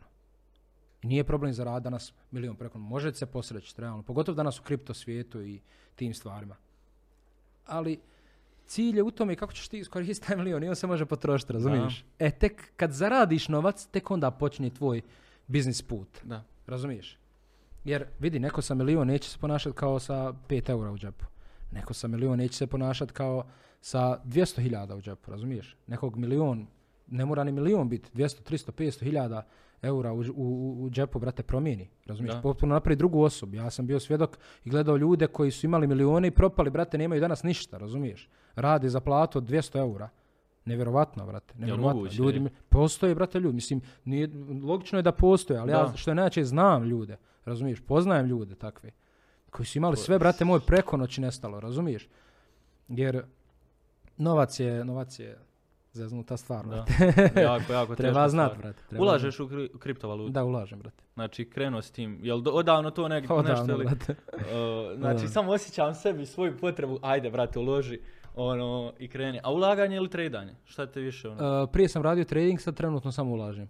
A nikad Tačnije ne, sad holdam, sad sam u, u, u fazi kad te gleda, zadržavanja. nikad ne bi rekao da ulaže. Sada, sada, sada, pa vidi, Ne znam brate, zašto, a te, povezan si mi tekom, baš gledam neki dan stream, brate, i kontam, hoću li ga pitat, jel ulaže u kriptovalute, jer nekako nisi u tom svijetu i onda sam vidio da si imao neko snimanje. vidi, za znaš kako, imam sad uh, ozbiljni planova u životu i ozbiljni financijskih troškova. Znači, ko- o- ozbiljnih ulaganja u neš- neke druge stvari. Tako da ulažem ja, ali nisu to neke o- ogromne sume i to, jer evo vidi se i po meni, ja ne kupujem već dugo novo auto, neko, al ja, a vi ste navikli da sam ja neko ko mijenja auto svake godine. Da, da, da. Um, rijetko kupujem nešto novo, ono, na, u zadnje vrijeme sam dosta zatvoren, zato što uh, razmišljam jako pametno gdje da svoj novac uložim, gdje da ostavim, gdje da sačuvam i to. Jer, evo i ti znaš, iz biznis, uh, u biznis svijetu je jako teško odlučiti se da li uložiti novac ili ga sačuvati. Jer vidi, uh, trenutna situacija u svijetu nam je pokazala da ti ako novac sačuvaš narednih 10 godina, mislim evo, ulje četiri marke, razumiješ? Znači marka nije više ko što je bila prije 10 Tako godina. je. I ti ako ostaviš na svom računu tipa 100.000, oni vrijede 100 100.000 je sad imat na račun kao, ajde, okej. A da li će ti 100.000 vrijediti, razumiješ, uh, za, ne znam, nija, za 10 godina? Brate, logično da neće. Da. Znaš, e sada, jako je teško prebroditi, da li uzeti dio tog novca, uložiti u nešto, pa uduplat, razumiješ, da ubrzaš taj Ili ga proces. ostaviti i I, čekati. e, ovo, to je, to, je, to je fazon. Tako da i ja, brate, koji svi ljudi na ovom svijetu, razumiješ, su uvijek u dilijemi, razumiješ, jer opasne stvari se u svijetu dešavaju, Da. I, i, i ono, svjedoci smo svega Da li će toga. novac uopšte izgubiti vrijednost? Da li će Bitcoin izgubiti vrijednost? Da li će postati uh, vrijedniji aseti, tipa zlato, tipa, znaš, te stvari. Ima li neki biznis koji dugo traje, a da nikad nikome nisi pričao i da ti donosi baš dobar pasivan prihod ili prihod općenito? Ima, ima. Koliko je zapravo teško držati to jer si osoba koja je od so- društvenih mreža i A brate, svega toga. onaj, lagano je zato što uh, taj biznis sam napravio da ljudi rade za mene, tako da. Da. Ja faktički sam već tu posložio neke kockice, u početku malo bilo teže, ali tu sam već posložio neke kockice, tako da jako malo posla radim tu, ono, samo provjeri, provjerim ono mjesečno jednom, dva puta da li se tu pasivan inkom doslovno, da. Dropshipping ljudi 100% garant. Nije, A nije, znam. nije, nisam u dropshippingu. O, ne, pa dobro, ne, ne, ne, nemoj žali da uđeš, to ti je ono dobra stvar. Mislim da bi dropshipping baš dosta vremena oduzeo, tako da. Jedino. Automatiziraš ga i ti si na konju, brate. Ozbiljno. Ma, To ću pokazati. obavezno, brate, obavezno. Kako da ne. E, šta, šta, š- jesmo sve obradili, jesmo? Pa jesmo, valjda. Ima, Jesmo. ba nismo sigurno. Ima nešto sigurno, smo nešto E, propustili. ali, Obradili brate, smo bukvalno sve. E, 20.007. To je ba, odo. Bukvalno, čao, ljudi. znači, Hvala vam puno što gledali podcast sa Nedimom. hvala, doviđenja, Uh, kamerman, jel se probudi? Jeste, dobro. Probudili smo kao je E, popio, tako da ono... Najteža emisija do sad, ja A mislim. najzanimljivija, meni je brzo prošlo što je najjače. A vidjet ćemo, vidjet ćemo kad se izbaci na YouTube. Da. Moraš to čekamo, pogledat, nemoj da čekamo sad, čekamo sad komentare, čekamo sad da vidimo reakcije. Sad ćemo da vidimo šta ljudi imaju da kažu. Mogu da biti reakcije, pogotovo ako gledaš na live streamu, to je haos ljudima. Ono. da, da, da, da, da, da. Tako da ono- Dobro, dotakli smo se dosta Jesmo, opipljivih dosta. tema. Da, I da, dosta da. ljudi će burno reagovati na ovaj I podcast. to je bitno. sigurno. Bitno je da I izletiš na je svim novinama. brate. Ako, Tako vam, je, da, ako, vam, ako, vam, ako vam probudimo, znači, taj Tako je. Taj Receptore ulaz. za, za, za onaj mržnju malo. recept za mržnju, onda Da, to je onda je dobro. to Znači haos, smo- je znači smo uradili dobru stvar. Nedime, hvala ti što si Ništa. bio dio ove priče, što si došao, izdvojio vrijeme. E, nekako, opet ću ti ponoviti, jako je čudan osjećaj kad sjediš ispred nekoga ko ti je i- bukvalno prošao kroz čitavo djetinjstvo i gledaš ga, ono, dođeš kući iz škole, e, ne dim u 8 sati, izbaci makani se, zadaće, brate, upali, gledaj. E, vjerujem, naravno, da to nisam samo ja, nego 70-80% ljudi koji će gledati ovaj podcast. Hvala ti još jednom što si odvojio vrijeme, što si došao i nadam se da ovo nije jedini put koji ćeš biti ovdje u, u Davkastu. Naravno. Nema na čemu, hvala tebi puno na pozivu. Mi se svakako gledamo daljim projektima i za sve gledalce ostavite like i vidimo se. Tako je. Ovo je bio Nedim Lepić, osoba u kojoj ćemo, nadam se, jednog dana i dobiti dokumentarac. Ljudi, nadam se da ste uživali. Ovo je bila prva epizoda druge sezone. Očekujte još zanimljivih gostiju još zanimljivih materijala. Hvala svima koji ste pogledali ovu epizodu. Također hvala našim sponzorima Red Bull koji stalno podržaje. Znači, bukvalno tu je s nama od samih početaka. Hotelu Mepas, Barbershop Sis i svima onima koji ste dio ove priče i dio ovoga podcasta. Do iduće epizode veliki pozdrav od produkcije Davkasta i Bljesak Info. Peace.